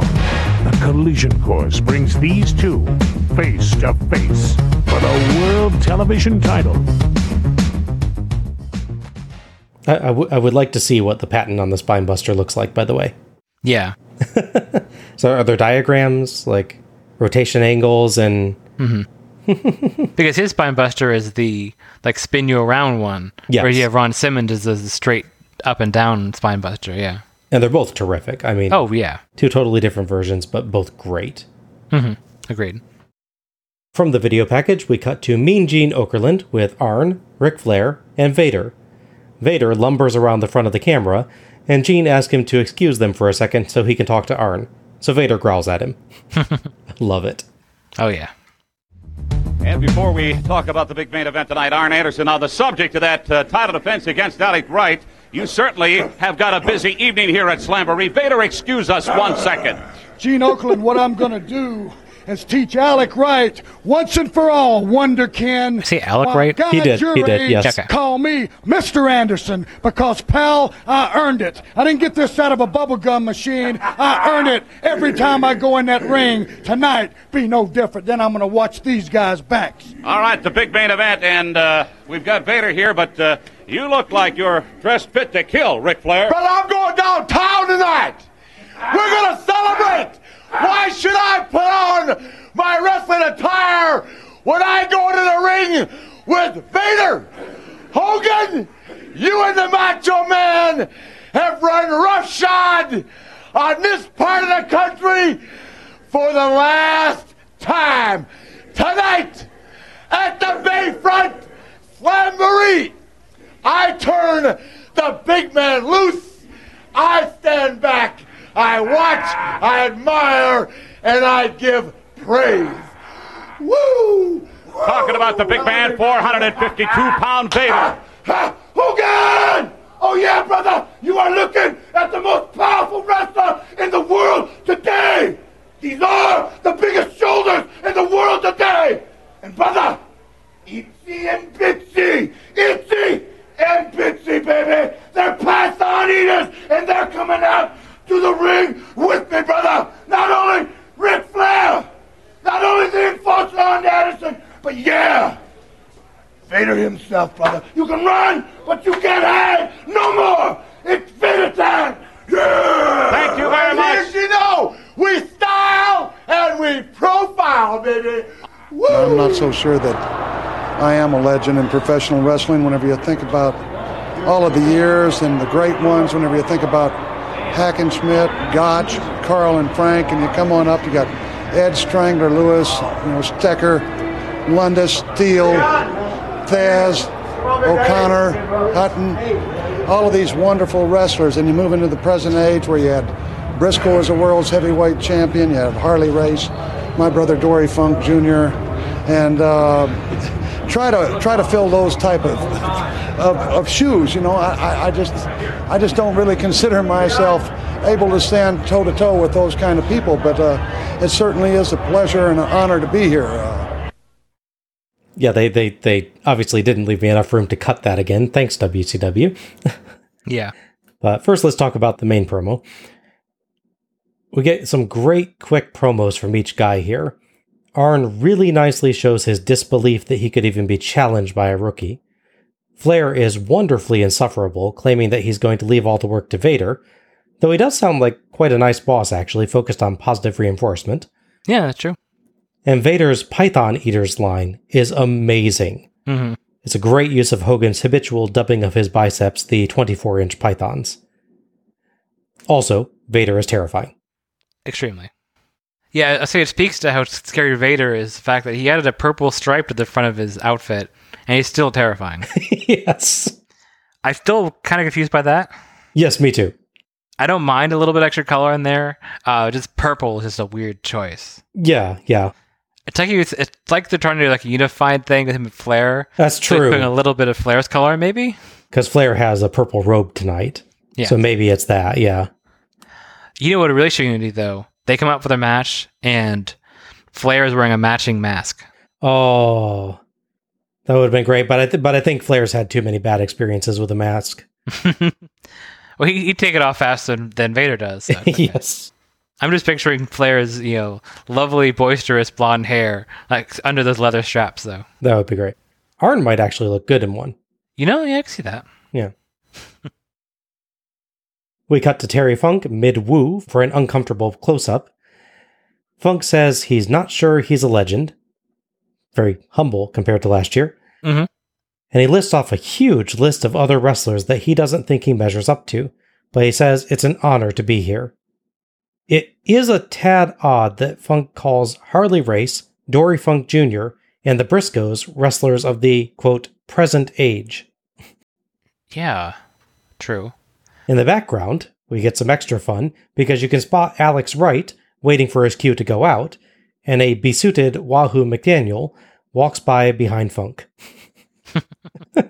Yeah, there's definitely a lot of ambient background noise in that clip as well. Yes, yeah. To be fair to Terry Funk, you know, maybe he's not the legend that, you know, George Hackenschmidt is, but George Hackenschmidt never guest starred on Swamp Thing. So he has that. Yeah, it's weird hearing super low key, polite, uh, gracious Terry Funk after all the stuff I've heard him. Yeah. Even the transition we went from crazy guy attacking Ric Flair the next year being a friendly commentator still wasn't quite the same as this level here. Right. This is the totally out of character Terry Funk. That's I think yeah. where it's just it's just the genuine man, Mhm. and it, it's nice. You know, I mean, Yeah, he sure. seems like a good guy. hmm absolutely. Our fifth match is I know I'm going to butcher this again, but I'm going to try it. Okay. Das Wunderkind, Close enough. Alex Wright versus the Enforcer, Arn Anderson, for Anderson's WCW World Television Championship. The referee for this one is Randy Anderson. We keep getting these Arn and Randy matches. Back in January of 95, Arn regained the TV title and defended it regularly on television. Uh, in the build to this match, he wrestled Alex Wright, which we saw clips of in the video package, where he lost via DQ, thus setting up a future rematch for Wright, proving that he might be able to beat Arn, but he's got to you know win the proper way to get the title. Right. Now, there obviously are a couple questions to whether or not Arn can defeat Wright, because for one thing, the last time he wrestled for this title in the same building, which is 1991, at the first Super Brawl, he lost. Oh, okay. So the question is, can he win this time? I do have a little bit of trivia at you. I, I, I'm kind of amazed I didn't discover this until now. Okay. Every time Arn Anderson has won the TV title, which was four times total in history, it was always in January. Fascinating. I swear, I looked through every single one of them. It's January 1996, first time he wins it. January 1990, January 1991, and January 1995. Wow, that's that's really neat. It's the reverse January curse. Yeah, he's the uh, you know ceremonial talisman Yeah, to uh, to purify the January curse. exactly. Yeah. but yeah, I found the three like together, and I'm like, okay, there's one more reign. That can't be January. Oh, no, it is. That's fascinating. yeah, it's so bizarre. Should we dub it January? Oh, there you go. That'll work. As long as you strictly enforce it. Wright slaps hands with the crowd on the way down and does a great backflip into the ring. Heenan claims he can do that, and Eric coughs. You can't disprove it, to be fair. The time limit for TV title matches is 30 minutes this year instead of 15. Arn comes out to the awesome, awesome, awesome Horseman theme, walking down the ramp with an intense expression. He gets in Wright's face. Heenan builds up that Wright is so far undefeated and says that how Wright handles his first defeat will tell us a lot about him. Eric asks how Arn will handle it if Wright beats him. He won't like it, Heenan notes. Insightful. Wright surprises Arn with a quick arm drag and counters Arn's attempts to duck under him on charges, once by just stopping and putting on a headlock, and the second time by stopping, jumping over Arn, backflipping over Arn again, and nailing a confused Arn with a dropkick when he stands. Heenan praises the young punk for his talent. Yeah. Both commentators say that Wright is much less nervous than they thought he'd be. Wright works around a headlock, and Arn occasionally escapes by using the tights. Arn lands some hard hits, but Wright hits an enziguri. Arn rolls Wright over on a headlock for two, as Heenan slightly mispronounces some German, but excuses it by saying that Wright is from South Germany, so he was just imitating the accent. Maybe that's my problem. There you go. Eric is doubtful. Great spot as Arn gets Wright's leg, but Wright backflips and hits a dropkick, and another as Arn tries to twist free of a headlock, so Wright turns it into a cravat. Arn tries his own enziguri, but Wright just ducks and slaps on an STF. It's a bit sloppy, but a good spot. Mhm. Arn retreats outside, limping, but Wright baseball slides into him, then dives out onto him. They brawl outside, and Wright dodges an Arn clothesline, so Arn hits the ring post. So, Wright works the arm back inside, as Heenan points out that's the Anderson family tactic. Bischoff says Wright is a second generation wrestler who studied the sport since he was old enough to talk. Quoth Heenan, that could be an hour and a half ago. really nice bit. That is, yeah. Arn and Wright trade hard strikes, and Arn finally dodges a right charge and nails his beautiful spinebuster. That stops the momentum. Arn strikes and chokes Wright and tries a figure four, but Wright shoves him away into the turnbuckle. Arn jumps off the second rope, but Wright catches him with a punch to the gut that sends him butt over tea kettle. then hits a spinning wheel kick. Eric actually miscalls a right snap suplex as a snap mare. Slight difference, yeah. Wright hits a high angle top rope drop kick for two. Arn cradles him for one, but Wright rolls it back over for two. Wright repeatedly counters Arn corner charges, but then lunges out with a clothesline. But Arn ducks it, fakes a punch to get Wright to duck, and hits the DDT for the three count and the win. Beautifully timed. The crowd liked Wright, but Arn still gets big cheers for that finish.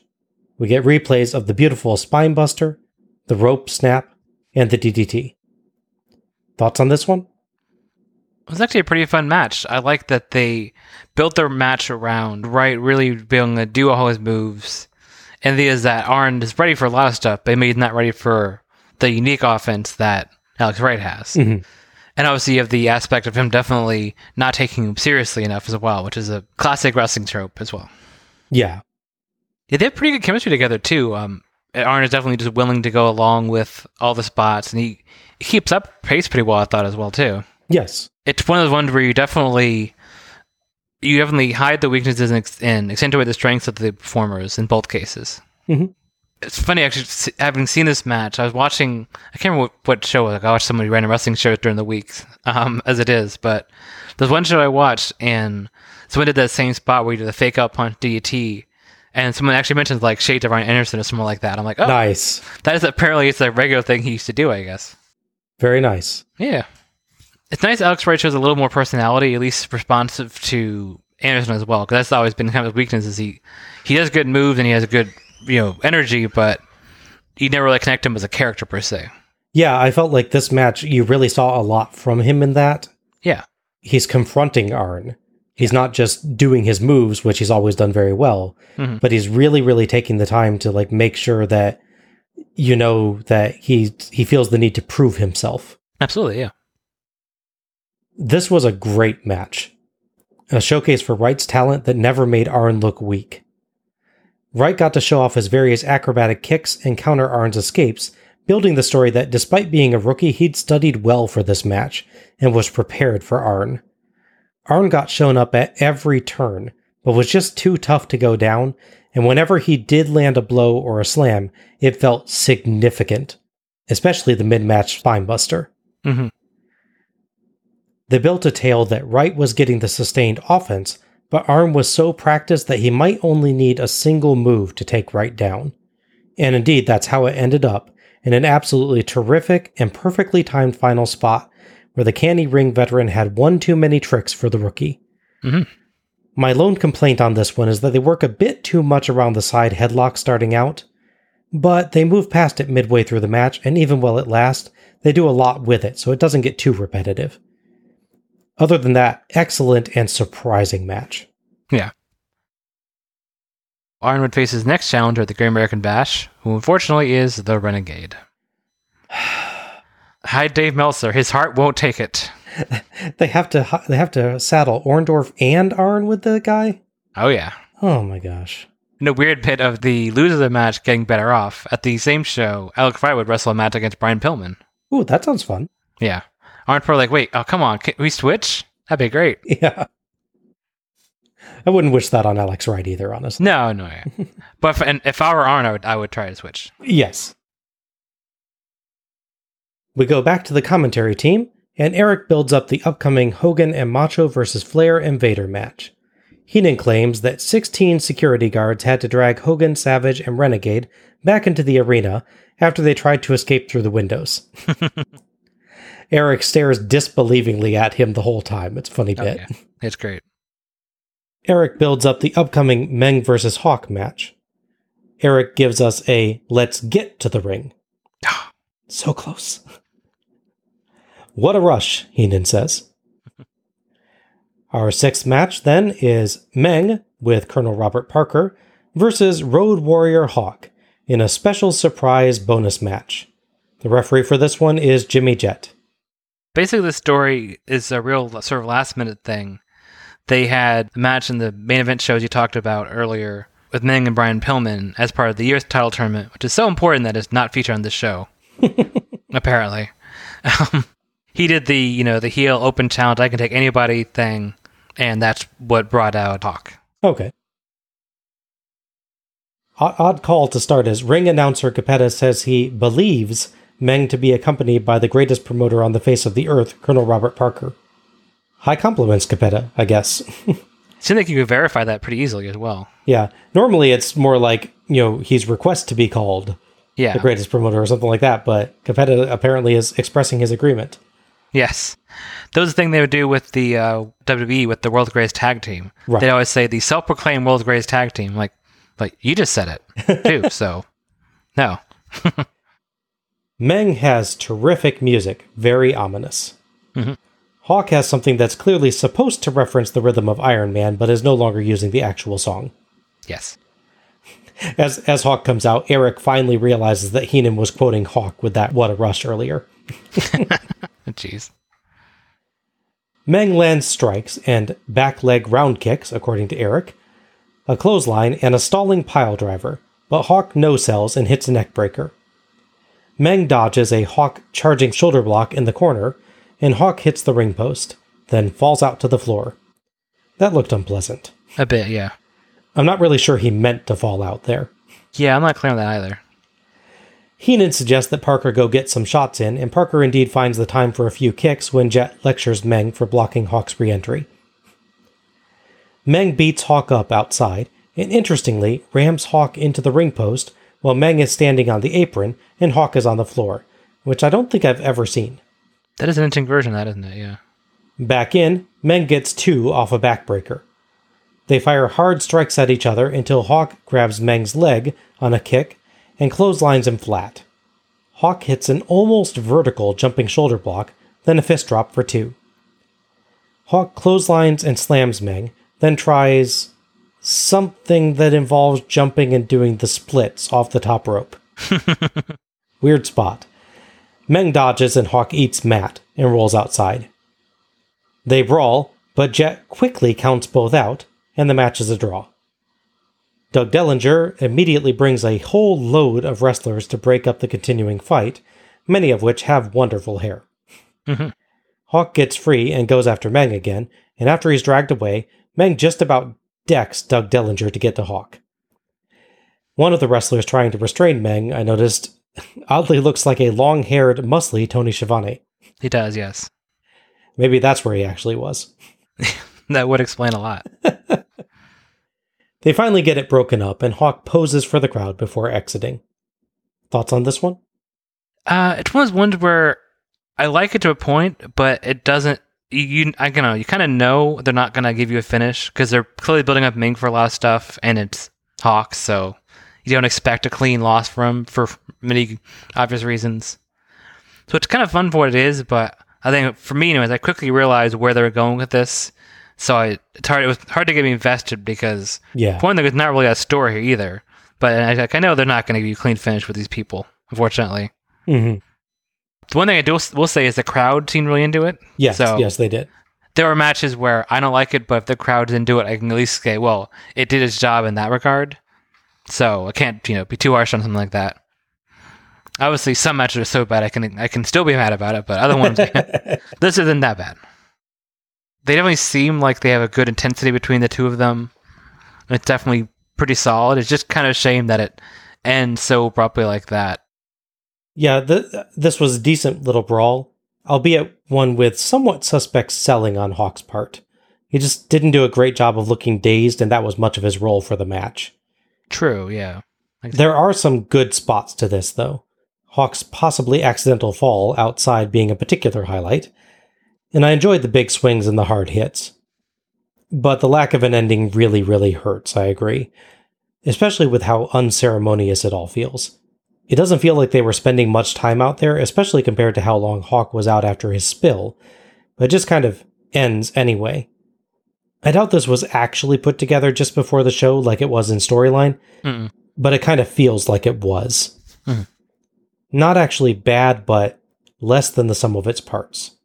Yeah, so this might sound I know, it might sound weird, it might sound like I'm nitpicking, but I'm oddly less bothered by the matches that end in double disqualification, like the Stan Hansen Vader match, which I liked more than you did, obviously, Mhm. than with the double countout ones. Because I don't know, you get a certain level of intensity from those where they're, they're fighting so so aggressively and the ref just in the way. You still don't get a finish. It's still a way to have no one lose. But the counter one is like, oh, they were, they were fighting too hard, but in the wrong part. Yeah, I, I, I think I agree with you honestly on that. I with the double DQ, it at least tells you something about the characters. Mm-hmm. Yeah. I, I guess you can argue that they're doing the same thing with the countout, where it's like, oh, they're too into it that they're not paying attention to the rules anymore. Right. But that's a less strong statement than, oh my gosh, they were so wild that they were a danger to themselves and others. Yeah. Like yeah, like going back to the, the Vader Hansen one, you know, they're grabbing the chairs from ringside and they're like both hit the ref, you know, stuff like Yeah. that. It's not just oh they they roll that aside for a move and then stood there for more than twelve seconds, so the match is over. Bischoff mentions that he suspects we'll see these two um, have another match. Well, that technically did happen in August, so a couple months away from now. At Clash 31, there'd be a tag team match between Sting and Road Warrior Hawk, reuniting to hopefully erase the memory of that other match we talked about at the beginning of the show. Scorpio Hawks forever. Absolutely. Against the interesting team of Meng and Kurosawa, Japanese wrestlers they brought in around this time. Huh. Unfortunately, in that regard, they would be legit arm injury to Warrior Hawk, which they would write into the storyline there. So it's weird that it's like this fight between these two guys. You can't keep them apart. Uh, or you can, I guess, for quite a long period of time. Back to Eric and Heenan, and Eric builds up the upcoming Hall of Fame ceremony. Heenan doesn't give a crap because he's not being inducted. Yep, there you go. Eric tries to comfort him by saying if he was inducted, who would sit with Eric to commentate? Heenan says he'd do both. Eric sighs and throws to Gordon Solie for the Hall of Fame. This year, the Hall of Fame ceremony is conducted on the stage in front of the red curtains rather than in the ring. As each inductee is introduced, Solie goes over their accomplishments in wrestling and otherwise, and classy video packages of pictures and clips are played to nice quiet music.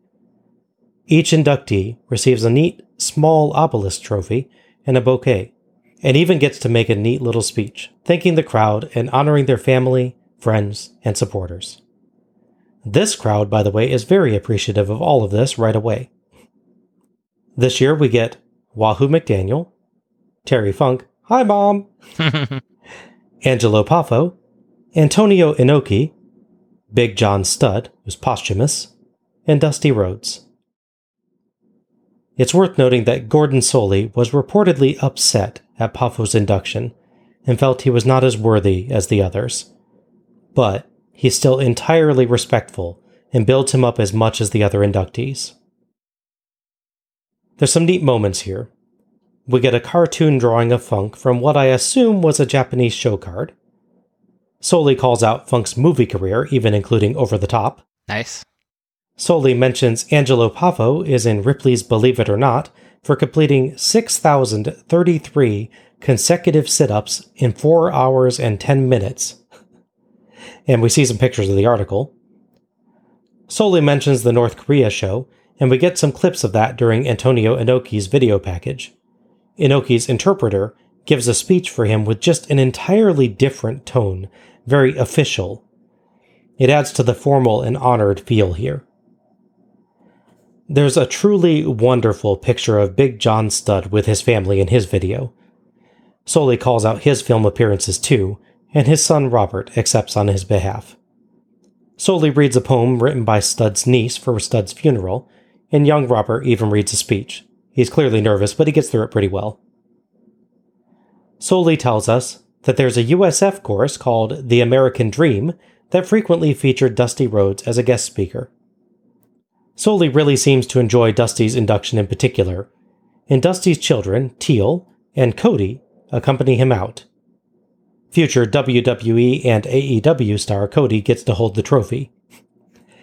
And Dusty's other kids, Dustin and Kristen, get mentioned, as does grandbaby Dakota in a really sweet moment. Mm-hmm. Dusty really honors all the rest of the legends as well and challenges the current generation to follow in their footsteps. Solie starts to step up to the stand again, but Dusty suddenly says he almost forgot something. Mean Gene comes out from the back as Dusty announces there's one other inductee tonight the greatest announcer in the history of sports. Solie looks towards Gene, starting to beckon him forward.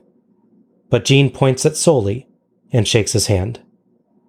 Solie looks back and forth between Gene and Dusty, stunned, as Dusty starts speaking about Solie's accomplishments and integrity.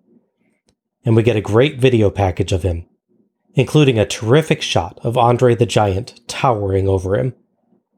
Dusty presents Solie with the trophy and bouquet, and for once, Gordon Solie has no idea what to say. he finally manages that it's a dream come true and gives his thanks with tears in his eyes. This honor had to be particularly emotional for Solie, as he was planning to resign from WCW. According to the book The Solie Chronicles, Solie drafted a resignation letter in 1995 due to dissatisfaction with working for WCW, mentioning in particular that he felt that wrestling was becoming a live cartoon. But he didn't mail it right away. He intended to stay on for Slamboree, but then found that he was actually not consulted at all regarding the Hall of Fame inductees. Really? Yeah, and he was angry. Yeah, sure. I do kind of wonder if that was because they were trying to hide his induction from him rather than intended disrespect, but it apparently just doesn't go over very well. Yeah, I'm not sure on that. Maybe I could see either way in that. Maybe, yeah. Apparently, things got so hot that Solie actually said he was fired by Eric Bischoff. But Gary Juster then called him and made peace and got Solie back. And he actually does it in part by revealing that Solie will be inducted.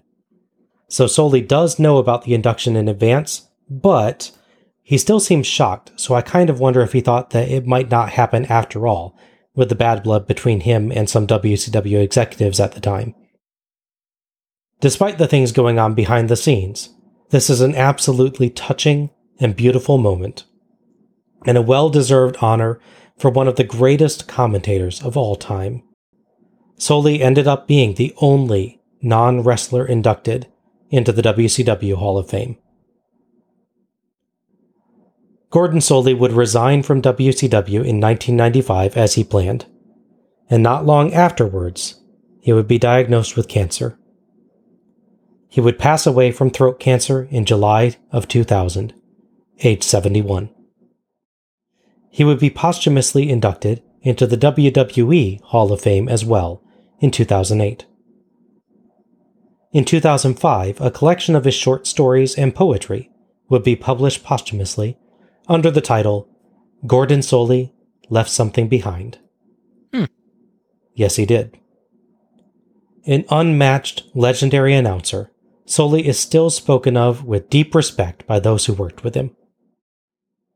While we've only gotten to scratch the surface of his long career on our show, I've appreciated every appearance, and I know I'm going to look back in the future to find more of Gordon Solie's incredible voice. Thoughts on the Hall of Fame? Yeah, it was really nice. Um, I like the setup they had here. It's a shame they have three different shows and three different setups for how this is going to work. Eventually, they'd find a found a solid one good way to do it and stuck with it. But I think this this format, whether on the stage, is nice. Not surrounding the ring like that was kind of awkward, especially the ring got more full as people got in there. It's interesting hear all the behind the scenes stuff, like with Solie and that. I hadn't heard a lot of that. The other thing about that kind of shooting with the timing is that they're inducting Dusty in the Hall of Fame. This is like right after they fired his his son too. Yes, yes, it is. As part of the whole since ninety five, um, you're supposed to bleed in this match, beat it anyways.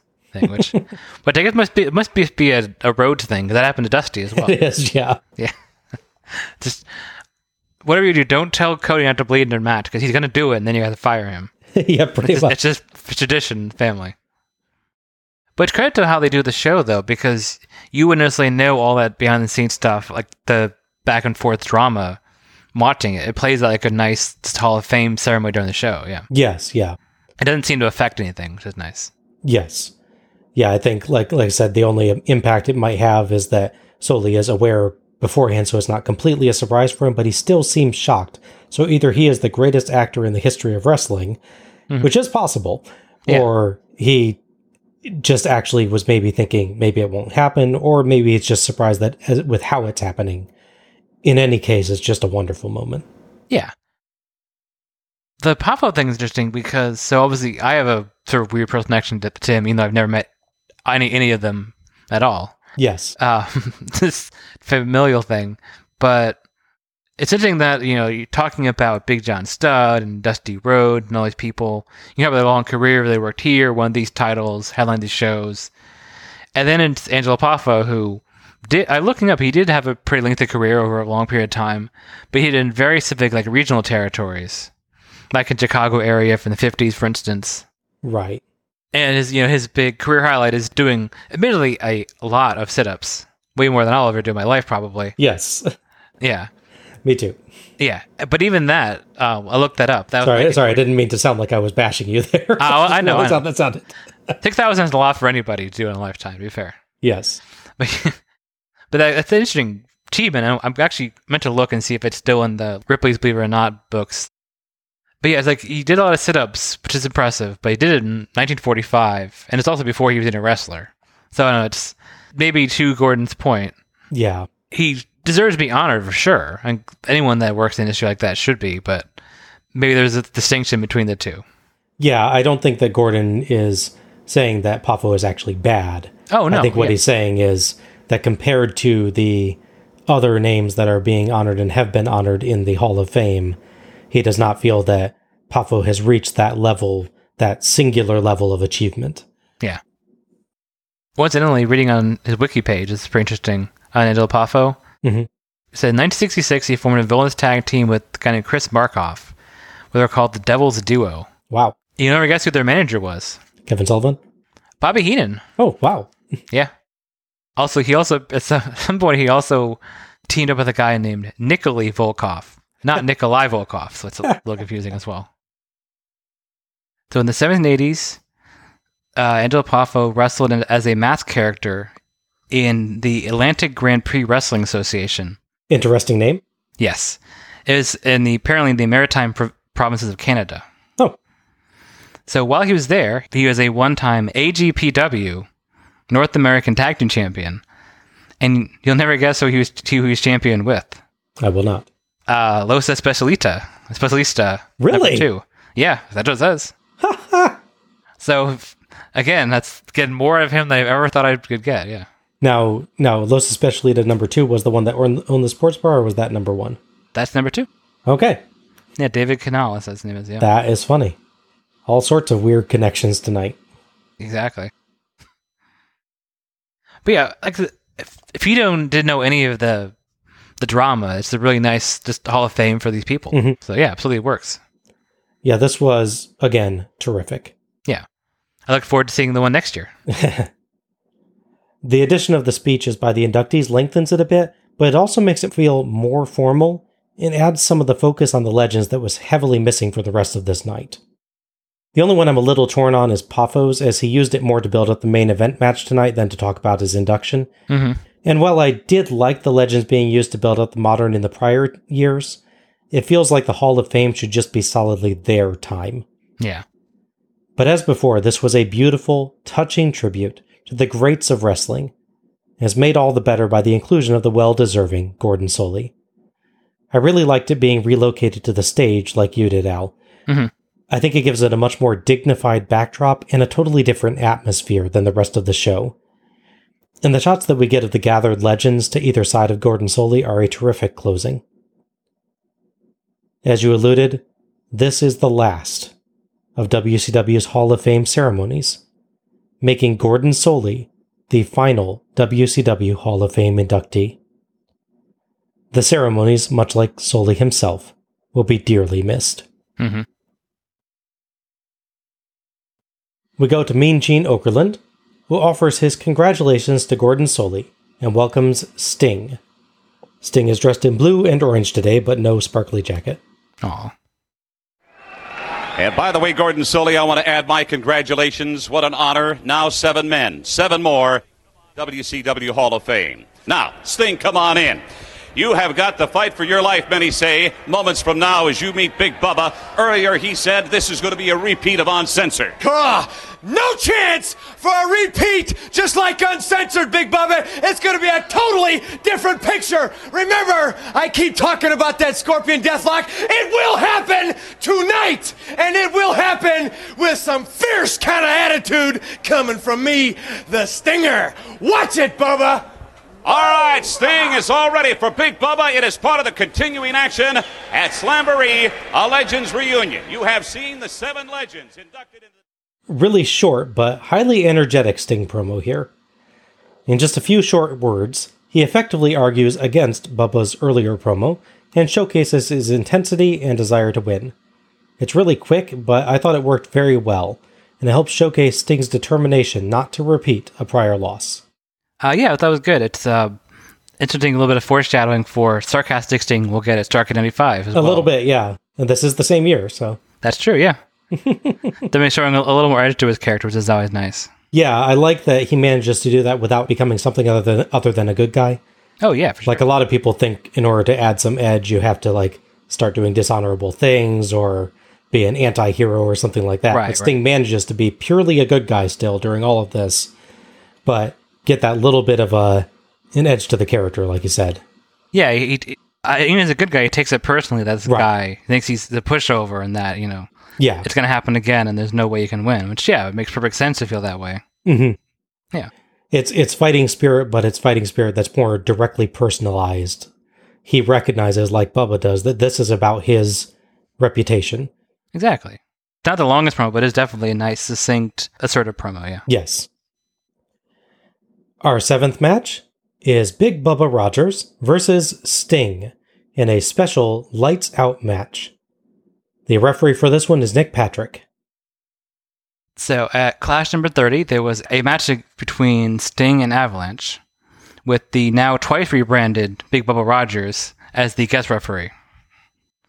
At that point, he was the Guardian Angel, I believe. To keep track of its characters at certain points in time in yeah, the company. I think it's been relatively recent because they spend a lot of time in this match talking about how he used to be the Guardian Angel. Yes. Without actually ever saying the words Guardian Angel, I think. Correct. Because the Guardian Angels are rather mad at them now. Correct, yeah. But yeah, the idea is, yeah, he was the Guardian Angel in that match as the guest referee, but he turns heel and attacks Sting and th- then abandons that. And as, as Heenan put on commentary, he's you know, tired of doing things for, for people without getting a reward and everything, which obviously is a very Heenan way of looking at things. Yes, Why help someone when they'll get no benefit from it? pretty much, yeah. Yeah. Uh, this would lead to a tag team match where it is uh, Randy Savage and Sting against Avalanche and Big Bubba Rogers at Super Brawl, I believe is the show. And then uncensored, you have the match they mentioned, Okay. which Big Bubba got the win on him. Okay. Bubba's entrance music is pretty awesome. He talks to the camera on the way down, repeating that he's lost faith in Sting, and smiles confidently as he takes off his jacket in the ring. Sting comes down with a large table held overhead. Kinda wish he'd painted it and put on some glitter since he doesn't have his Sting jacket this year. That would be nice, actually, yeah. He hurls the table into the ring and Bubba scampers. Eric finally clarifies that a lights out match means that all bets are off, all rules are off. So basically, it's just a no DQ match, I guess. Yes. I thought it would have something to do with, you know, the lights. Because, yeah, they said earlier that the lights would, would flicker off in the arena. Yeah. That's Okerlund, I think, says that, yeah. Regardless of the apparent no DQ stipulation, Nick Patrick shoves the table out of the ring. Well, he, he knows it's not going to be important in the match yet. By the way, can we just take a moment to point out how impressive it is for Sting to walk the whole distance to the ring, carrying the table over his head with like no sign of any trouble with the weight or the balance? Oh, for sure. And that's a pretty sturdy table, too. Yeah, that, that's not that's not easy to do, even if you're strong. No, no, no, for sure, yeah. Of strain your arms that way, yeah. Bubba mocks the Stinger call, so Sting gives the real thing, and the crowd erupts. Heenan says you're going to hear Sting scream once again once Bubba gets his hands on him. Actually, to clarify, he says you'll hear Sting screaming against him once against his hand on, the, on his neck, that is true. which makes less sense because he'd be choking him. I guess you figure maybe he screams slightly before the choke. I, okay, sure. we'll go with that. Bubba uses the hair to throw Sting to the mat, but Sting kips up and hits a high jumping dropkick, as Eric and Heenan both praise his leaping ability. Bubba rakes his eyes and lands punches and chokes him with his tie, but Sting breaks free, drop kicks him again, and tells him he'll take everything he's got. Someone in the crowd gives a really nice stinger call themselves, and Sting does his own in response to huge cheers. I remember on uh, Starrcade 94, I think it was, he also acknowledged someone in the crowd doing that. Oh, yeah, I remember that one. That was cool. Mhm. Bubba lands hard strikes, but Sting dodges the clothesline and hits his own for two. Bubba throws Sting to the stairs and rams him into them, but Sting blocks attempts to ram him into his own table and sends Bubba into it. Bubba throws powder in Sting's eyes and throws him into the table, as Heenan jokes that he hit Sting so hard dust flew out of his ears. Bubba flings the table into the ring, and they send each other into it. But Bubba dodges a stinger splash, and Sting hits the table hard. Bubba whips Sting with his belt and hits a boss man slam. A, a Bubba slam? A boss slam? Maybe. Guardian slam? That sounds counterintuitive. A bit, yes. a bit. Whatever you call it, it gets two and nine tenths. As Patrick's hand actually hits the mat, but Sting got his shoulder up a split second before. Perfect timing there. Oh, yeah. Patrick actually motions to Bubba just how close it was in a great moment. Bubba goes up top for a Flair Karma special, and Sting hits a top rope splash with incredible hang time for two, then knocks Bubba down with a series of strikes, places the table on top of him, double stomps the table, and finally locks on the Scorpion Deathlock for the submission victory. Sting celebrates on the turnbuckle, and we get replays of the powder, the top rope splash, the double stomp on the table, and the Scorpion Deathlock. Thoughts on this one? I thought it was a really fun match. Once you get past the idea that they're calling a lights out match and it's not clear what the point of that name is and what the rules are, they work a really good match. Mm-hmm. Like you said, Sting really works the crowd here, which is nice. Bubba, to, to his credit, as a heel, works the crowd really well. He gives Sting some to work off of, which is always nice. Absolutely. I, I loved in particular him mocking the Stinger call. Yes. Starting out, he, he does like a so sarcastic version of it. yeah. Much better than Kensuke Sasaki's version. Oh yeah, yeah, I remember that one. Not great. There's a lot of good crowd interaction. They have a good, quick, steady pace with everything. Sting's drop kick and his moves are really nice to see. Not a huge fan of his orange tights, but I can that's a pretty minor minor issue with the match, really. I was wondering if it was like a, a Gators thing since he's in Florida. Yeah, maybe. Was he wearing um, green with it as well, though? Because that's the way we would be able to tell. Isn't it orange and blue? Oh, you're right. I'm sorry. Yeah, I, I don't follow football clearly. Yeah. Me neither. I will say, so the table thing is interesting because they bring one table out and they decide this is the only weapon we're going to use in this no DQ match, I guess. But they do a pretty good job with that. I like that that they put it outside and then it comes into play and then they, you know, it comes around a couple of times Mhm. and ultimately is key to the finish because he stomps the table into him to bring his back more for the hole to work. Yes. So it kind of, like going back to the Sting match that worked really well, the King of Cable match. Yeah. If you can get past the idea that what the hell was the King of Cable, and I had to explain this weird logic of it was their like anniversary on TBS or something. Yeah. Ignoring all that, the actual match is really good. I don't think this is quite as good as that, but it's given that I've never been a huge fan, at least at this point in time, of Big Bubba's matches. They're never bad. They're just I don't know. His brawling style doesn't always mesh with people well.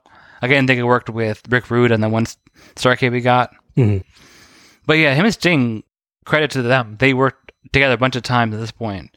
This being the blow off, so they they really worked all the kinks out of this match.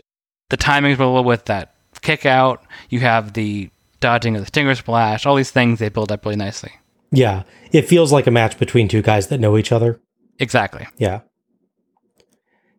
Yeah, I still don't get the lights out concept, but the actual match was pretty great. Mhm. Sting and Bubba both have tons of character and interacted really well with the crowd. And they did a good job of working around the table without making every single thing about the table. Yes. We have some nice, hard looking strikes from both that made this feel like a tough brawl, and Bubba mixed in some good slams while Sting added his incredible jumping ability. Mhm. What I thought was particularly neat here was that even though they set up the table in a lot of different places, they always got it done fast, without interruptions, so it never broke the match flow, and it always seemed to work with their strategy. Yeah. It just made sense how they were using it, unlike in a lot of later hardcore matches.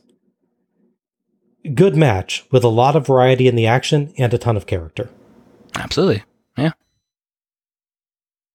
There's no Big Bubba on the next show. However, Sting is something I mentioned in the show. He's part of the WCW United States title tournament that's going on at this point. Mhm. So we're on the B and C shows. And he'd also made up the finals of that tournament at the Great American Bash show where he'd fight Meng. Oh, okay. Eric throws to a video package, building up the Hogan and Savage versus Flair and Vader match, and Heenan gives us a woo. Hulk Hogan, Ric Flair, Randy Savage, Vader. four of the biggest stars in wrestling, future Hall of Famers. Legends in their own time, in the ring at the same time. Hulk Hogan, WCW World Champion, the most recognized wrestler on the planet, along with Renegade and manager Jimmy Hart, have united with Macho Man Randy Savage to form the Monster Maniacs. the opposition, Nature Boy Ric Flair. The crazed ringmaster obsessed with beating the world champion. He's teamed up with the awesome Vader and has brought the enforcer Arn Anderson. Tonight, WCW is where the stars are. In this colossal tag team main event on Slamboree 95.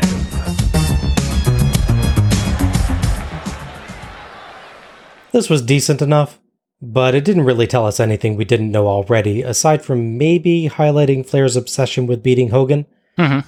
Yeah. It just basically says the match is happening without much building the story let, let us hear. Had a nice funky beat to it. Though. It did, it did. And it is more of a video package than we normally get from WCW shows. Yes. Plus, it has a great shot of Flair apparently chopping a cardboard cutout of Hogan. So, so there's that. It's the only written Hogan that would let him go over, I guess.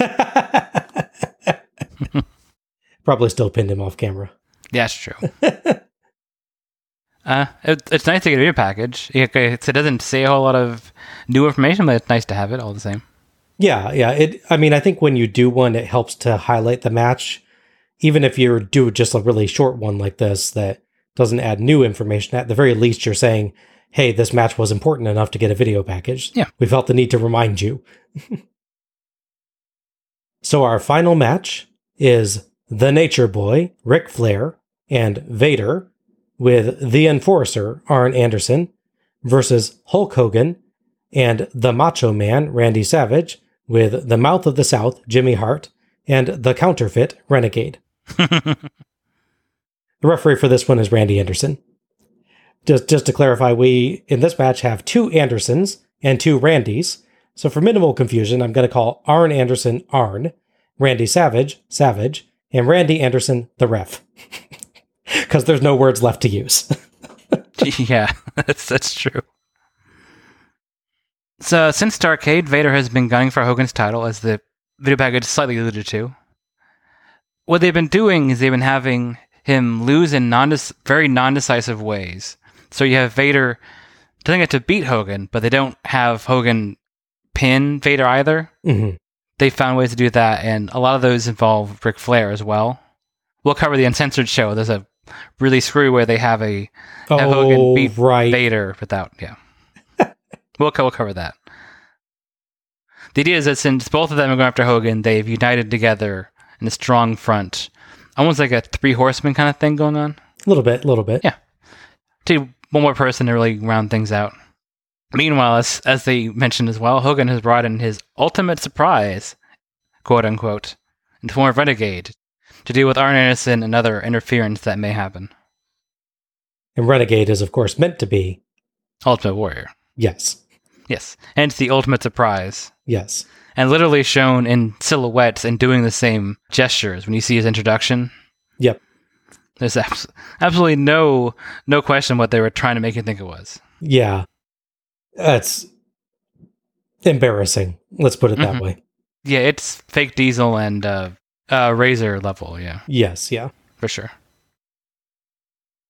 Michael Buffer does the introductions. He says this is between the living legends of the WCW. Of course he does. Flair, Vader, and Arn are out first to Flair's theme. Flair has a very nice purple and silver robe. Hogan, Savage, and Jimmy Hart come out to Hogan's theme. Macho has an absolutely awesome red and yellow version of his traditional jacket and cowboy hat. During their entrance, the man soon to be known as the Giant briefly appears on stage behind them.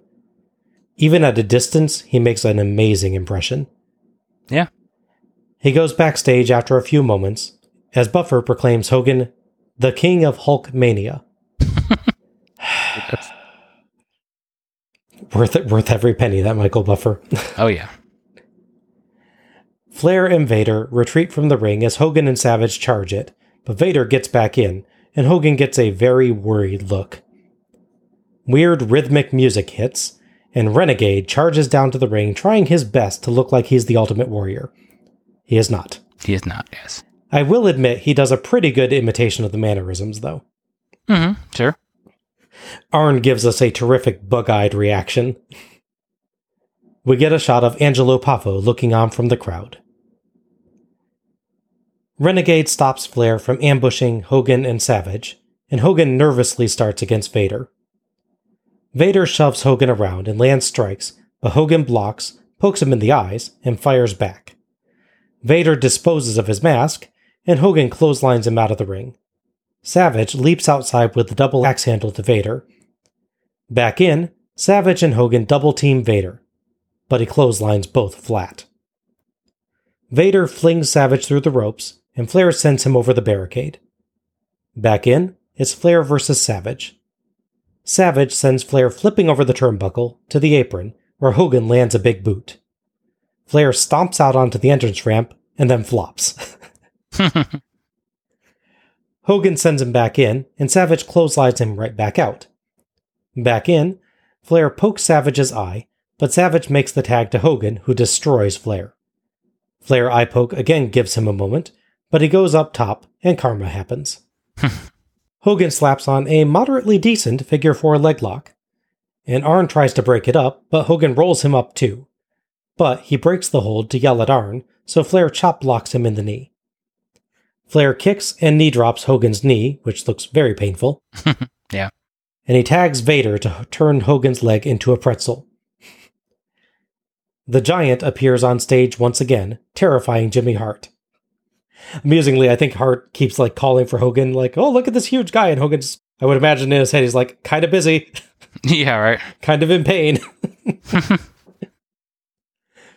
Vader suplexes Hogan, but he no sells. But Vader just knocks him flat when he goes for a back body drop.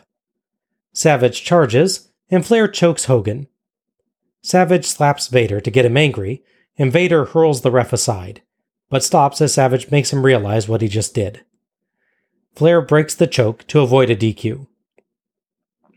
Vader squishes Hogan in the corner and hits a second rope splash, but Hogan rolls away from a top rope splash. Vader tags Flair, but Hogan drags himself along the ropes to tag Savage in the nick of time. Flair Karma leads to Savage's top rope elbow drop, but Arn pulls Savage out of the ring, leading him to a Vader clothesline. Renegade takes Arn away, and Vader flings Savage into the ring. Flair belatedly remembers to tag Vader after going to the apron. Yeah. Rules are s- rule schmules. I guess that counts. Sure. Why not?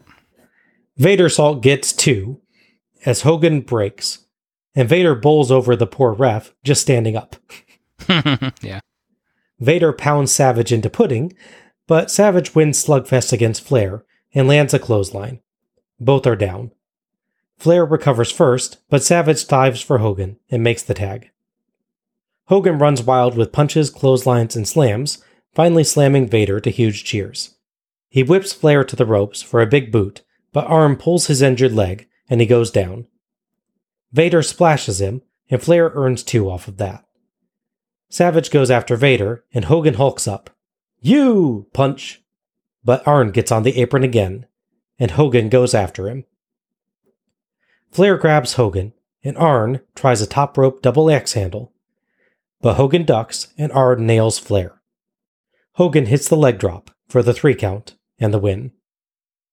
Heenan insists that Renegade had no business being out there, but Eric questions him about Arn, and Heenan says that Arn was fine, he's TV champion.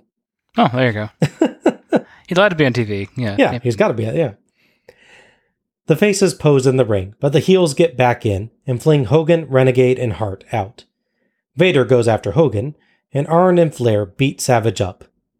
Angelo Poffo gets in, and Flair stops, smiling at Poffo. But then Arn grabs Poffo and Flair lays in punches.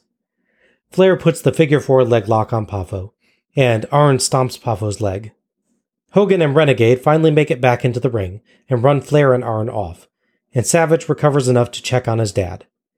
Jimmy Hart screams for help as Savage is distraught and screams for an ambulance. Eric signs off as we go to credits. Thoughts on this match? That was pretty good. The tag match formula sort of bases out all the sort of cliches you expect with Hogan matches. Gives you more time to build up someone being in peril, so he can make his big, of course, make his big comeback and his big boot and all that. In that context, I think the match is good. Obviously, all four people are legendary in wrestling for earned or unearned or you know good, good or bad reasons. So there's no no weak link in the actual match itself. Mhm. Obviously, Renegade is. I'm not counting him because he's kind of an outside He- factor. he's not he's not in the match, yeah. Exactly, yeah. They've not like a six man match where they put them both in there. Imagine Vader would put a stop to that. He's like, no. and if Vader says no, it's, it's a no. It's a yeah, no. you you listen. Exactly, yeah. I think my only issue is that it feels weird having the world champion in a tag match to main event your show when he could be, you know, defending his title. Mhm. And I know you'll make the point that the interference backfiring does protect Flair a little bit, which I will agree it does. Mind you, Flair has lost like what thirty thousand times to Hogan at this point already. Yes, yeah. So one more is not going to kill him.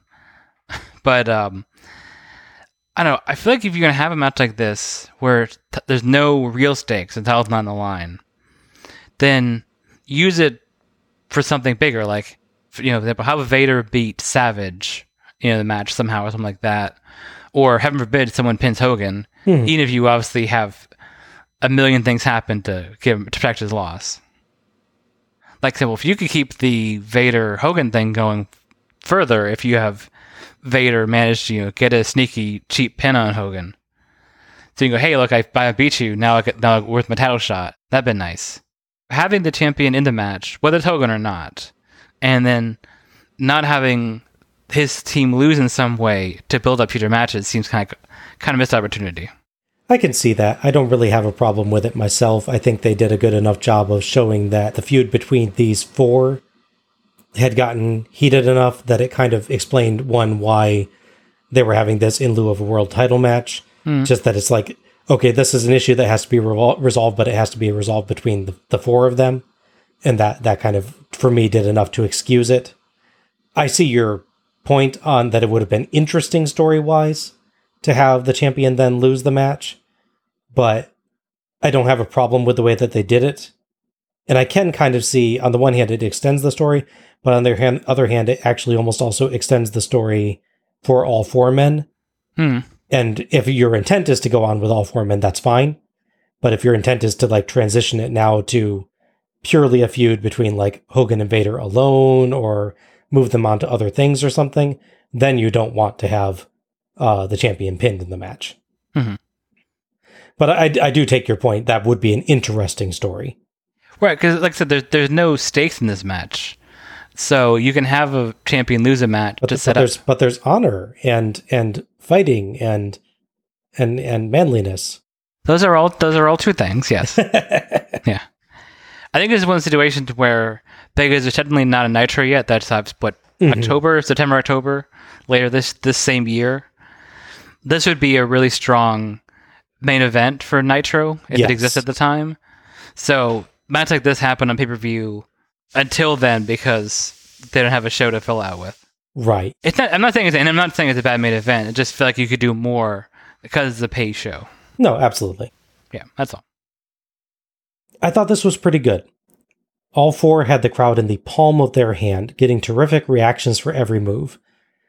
I'll admit I was worried in the early moments that Vader would just be a punching bag, but from the moment he shrugged it all off and double clotheslined our heroes down, it became clear that this would still be Vader, not the weird version of him that we got against Jim Duggan at Starrcade 94. Oh yeah, I definitely agree. They they handled Vader pretty well in this match. Yeah. I really liked the leg injury story with Hogan. I was expecting it to lead to a figure four, but it nicely provided a way for Arn to interrupt a comeback instead.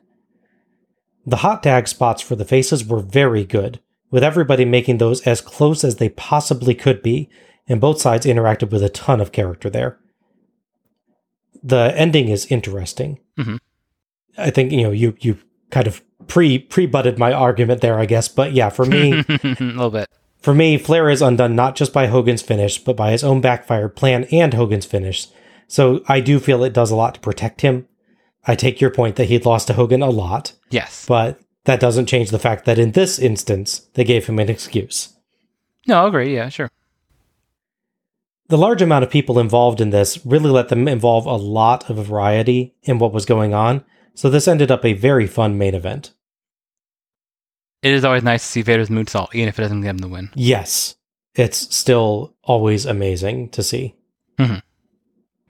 I think my favorite spot in the match, though, may have been just after Hogan no sells the suplex and then Vader just plows into him on a back body drop, mm-hmm, yeah. just knocking him flying. And you're like, when do you see that hap- happen with Hogan? That's that's an amazing thing. Yeah. The whole Flair attacks Randy Savage's dad thing makes the feud more bitter between the two of them now. This would lead to a match at the Great American Bash between the pair. While weirdly, Hogan would not be on the next show, Huh. even though he's still world champion. Interesting. I think that may get to a point we made way back when we were talking about the original Stark in 1995 that Yes. may have been a thing with dates. They had they have set for so many dates and they Yeah. they didn't need him. They just didn't book him. So I think that was yeah, that in his contract they've got X number of dates. Yeah, so so they have to pick and choose. And maybe they should have thought about that when they were writing the contract and then decided Yeah. to make him world champ, but you know, once once you've done that, you're kind of stuck with it. I don't know if they started planning more shows then afterwards or what, but Yeah. So I guess in this case they figured, hey, we got Savage and Flair. That's enough to sell a show without Hogan. you, you clearly have a hot feud between the two of them. So Yeah. No, I, I agree. Yeah. in the credits this time, I noticed we have Marty Lunde, i.e., Arn Anderson, listed under Wrestling Operations alongside Jody Hamilton, the assassin, Mhm. and Janie Engel. Janie Engel. I'm sure that's happened other times, but this is the first time that I noticed. Right. And with that, Slamboree 1995 is done. So, overall thoughts on Slamboree 1995? Uh, that was a pretty good show overall. There's no like really bad matches on here. There's some where I can take them or leave them, like with the Ed Leslie Kevin Sullivan match, or even the Wahoo Dick Murdoch match. There's definitely some that were nice surprises. Uh, Arn and Alex Wright was a good surprise. Even though I like both of them, I'm necessarily I didn't know how their chemistry would work in this match together. I thought it was a nice, nice delivery on that. Mhm. There's definitely a lot of crowd reaction to the show, which is always good. Like you mentioned before, it's one thing when you have a good show, but the crowd doesn't do anything. This one, even when there's matches schools I didn't necessarily agree with, like having the Nasty Boys win the titles, the crowd really seems into it. So Mhm. it always that makes the show feel bigger than it is. I think is a big part of it. Yeah. So, bear that in mind, promoters. St. Petersburg crowds are good, if of questionable judgment. Yes. Assuming we'll ever have crowds in the wrestling show again, that'll be important. Fair point. We're working on it. I say we. Someone is working on it. Well, just say you know, if if you, if you pull an AWA, then uh, just make sure you film the crowd in St. Petersburg. Yes, absolutely. Yeah, we have plenty of sports bars you could film random B-roll for. yes. But yeah, there's no disappointment in this show. For me, there's only a couple real big standouts. Really good shows obviously have, you know, hopefully every match being really good, or at least having you know four or five good ones. This one has a couple of strong ones, so it's not a, like a huge recommendation, but there's some good stuff on here to, to seek out. Mm-hmm. This was a somewhat more normal WCW show than 1993 and 1994. Yes. The Legends content was pretty much confined to just the one Legends match and the Hall of Fame ceremony, with the rest of the night exclusively for the current wrestlers. There was minimal mixing of content, with only Angelo Poffo really taking the time to comment on current stories. I guess maybe they got scared after ticking off uh, Thesz and Gagne last year. oh, yeah. That's true. It's a little disappointing to see the neat intermingling going away. It makes the show lose some of its unique feel, and it leaves it closer to the average WCW pay per view. Average may be the right word. We have some good matches and some middling ones, and only one that I'd call bad, but short. I don't think there's anything match wise that's really going to stick with me after the show, other than maybe the Arn and Wright DDT spot. But that also means there's nothing that'll be memorably bad. Mhm. Ironically, the most impressive thing on the night is probably the Hall of Fame ceremony. So, despite the Legends content being cordoned off in its own part of the show, it still managed to stand out. The Hall of Fame this year is great, with Solie's induction and reaction the massive highlight. This might actually be my favorite of the Hall of Fame ceremonies with the added formality they brought to it this year. And it's very sad that it will also be the last. Mhm. For other non wrestling content, there were a ton of promo segments this year. They're almost all very good, with some exceptional. Hogan's and Savage's, Big Bubba's, and Sullivan's in particular, though all very different. There was some crazy variety in promos this year, and it felt like we heard from everyone we needed to hear from, with the possible exception of Alex Wright. Actually, a post match Alex Wright promo might have been neat, considering it was his first loss. The commentary felt a little strange, but that's honestly mostly a factor of me just expecting Tony. I felt more comfortable with Eric and Heenan on the second watch. Eric's interaction isn't as natural and conversational, and his constant need to call kicks by their official karate names can grate. But he does a perfectly good job calling the events of a match, and he and Heenan do team up to really build up important story moments. It's never going to be my favorite commentary team, but it does its job and has some entertaining points. I guess if I had to put the difference between Tony Heenan and Eric Heenan, it might be that Tony feels like he's reacting, and Eric feels like he's thinking about how he needs to react. They both work, but the former feels more right. Overall, again, I'd say it's an average show. There's nothing wrong with it, but without the great night long Legends tone of the prior two Slamborees, this one feels a little lacking, or just a little standard. Yeah, true. We don't get the uh, procession of legends That is true. Yep. as well. Yeah. Yep. It's fine and a perfectly entertaining watch, but it probably won't stick in your memory. Match of the night and MVP then. Al, your match of the night, please. Okay, so for me, it comes down to either the Sting Big Bubba match, which I thought was really good, or the Arn Alex Wright match. Pretty solid competition, honestly, between the two of them. Mm-hmm. Ultimately, I am leaning just a little more towards the Sting Big Bubba match. They really used the crowd well. Ignoring the supposed gimmick of the match, they found the table gimmick to use, and they spaced it out really well throughout the match. Yes. And use it for the finish in a creative way, so give them credit for that. This is going to be fascinating. Okay. For me, it was between Sting versus Big Bubba or Arn Anderson versus Alex Wright. and I went with Arn Anderson versus Alex Wright. kind of guessed that. It had a bit of a slow start, but it built to an action packed match, featured a lot of subtle moments. In fact, I will admit I did not pick up on Arn using the tights repeatedly to escape headlocks until the third watch. and it did a ton to build up Alex Wright as a great competitor while still leaving Anderson a tough, canny ring veteran who hadn't lost a single thing. It's a fun watch with a terrific ending. But I, I totally agree with you. Sting versus Big Bubba was also excellent, and it was a very close call. Yeah, it's good. It's good to have a a show where you have to actually really stop and think between the two or three Yeah. matches. I'm I'm thrilled that we each gave it to one of them rather than agreeing on it too, honestly, because I think they both deserved honor. Absolutely, yeah. MVP?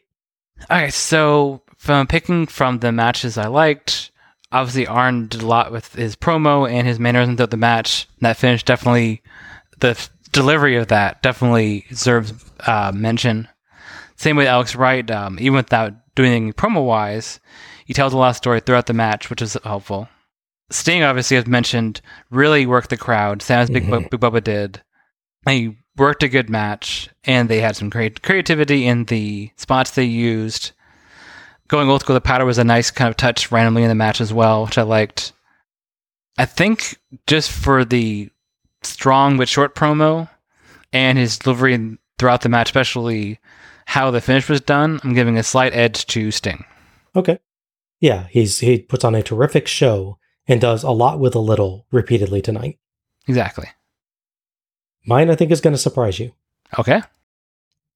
I considered a lot of the people in the matches the, the same way you were. Mhm. Definitely agree on all your points there. Mhm. But I'm giving it to Gordon Solie. Oh, okay. I know he didn't have a huge role tonight, but he did an excellent, excellent job hosting the Hall of Fame ceremony, which was my favorite part of the night.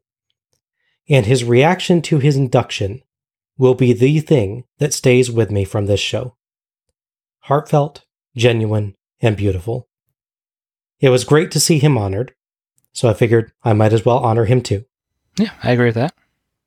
And honestly, there's very few chances I get to give Gordon Solie an MVP. That is also true. Yeah. You know, he's he's on the first two Starrcades, I think it is, I believe so, yes. and then very infrequently featured in any capacity. And when he is, it tends to be minor. And obviously, as we know, he's not going to be featured in the next few shows. Yes. So I really this this just felt like I should do that. Yeah, no, I, I agree with you on that. And that wraps up our review of Slamboree 1995. If you've enjoyed listening to us tonight, you can find us on Twitter or Facebook as Let's Go to the Ring. Links will be available in the episode description. Follow us for episode announcements and other show details, and share your own thoughts about the Slam Slamborees as we go through. You can subscribe to our show on Apple Podcast, Google Podcast, iHeartRadio, Spotify, Stitcher Radio, TuneIn, or Verbal. Th- that one's new. I was say I hadn't heard that one before. And please, if you've enjoyed this show, give us a rating or review and share the show through your favorite social media platforms to help others discover us. Many thanks to OSW Review for attendance and pay per view figures, and to Gina Trujillo for our logo. Next up, Slamboree 96. What goes up must come down hard. No, no, seriously, that's what they went with. Oh, okay. Sure, but why not? Slamboree 96 features The Lord of the Rings, an epic battle between the gathered forces of men, elves, and dwarves, advised by the wise Istari, Gandalf, against the forces of Mordor in the thrall of the Dark Lord Sauron. Are, are, you, are you sure? Oh, wait, sor- sorry, it reads Lord of the Ring, not Rings. Oh, So instead of some of the finest fantasy stories ever written, we get stuck with a Battle Bowl show. not not quite the same. No. Shame. Sting would make a pretty good Aragorn. Although I will say, looking at the card, one of my favorite tag teams finally could show up properly on the show. Oh, yeah? Yeah, that is the Public Enemy. Oh, screw you. Actually, on the note of Sting as Aragorn, Al, uh, next time, why don't we both come with our ideas for the WCW cast of Lord of the Rings? Okay, sure. It'll almost certainly be more fun making that list than watching a Battle Bowl show. That's for sure. That's yeah, that's hard to dispute that. Yeah. This is Bob Moore for Alec Pridgeon, signing off. Good night, everybody. Happy wrestling.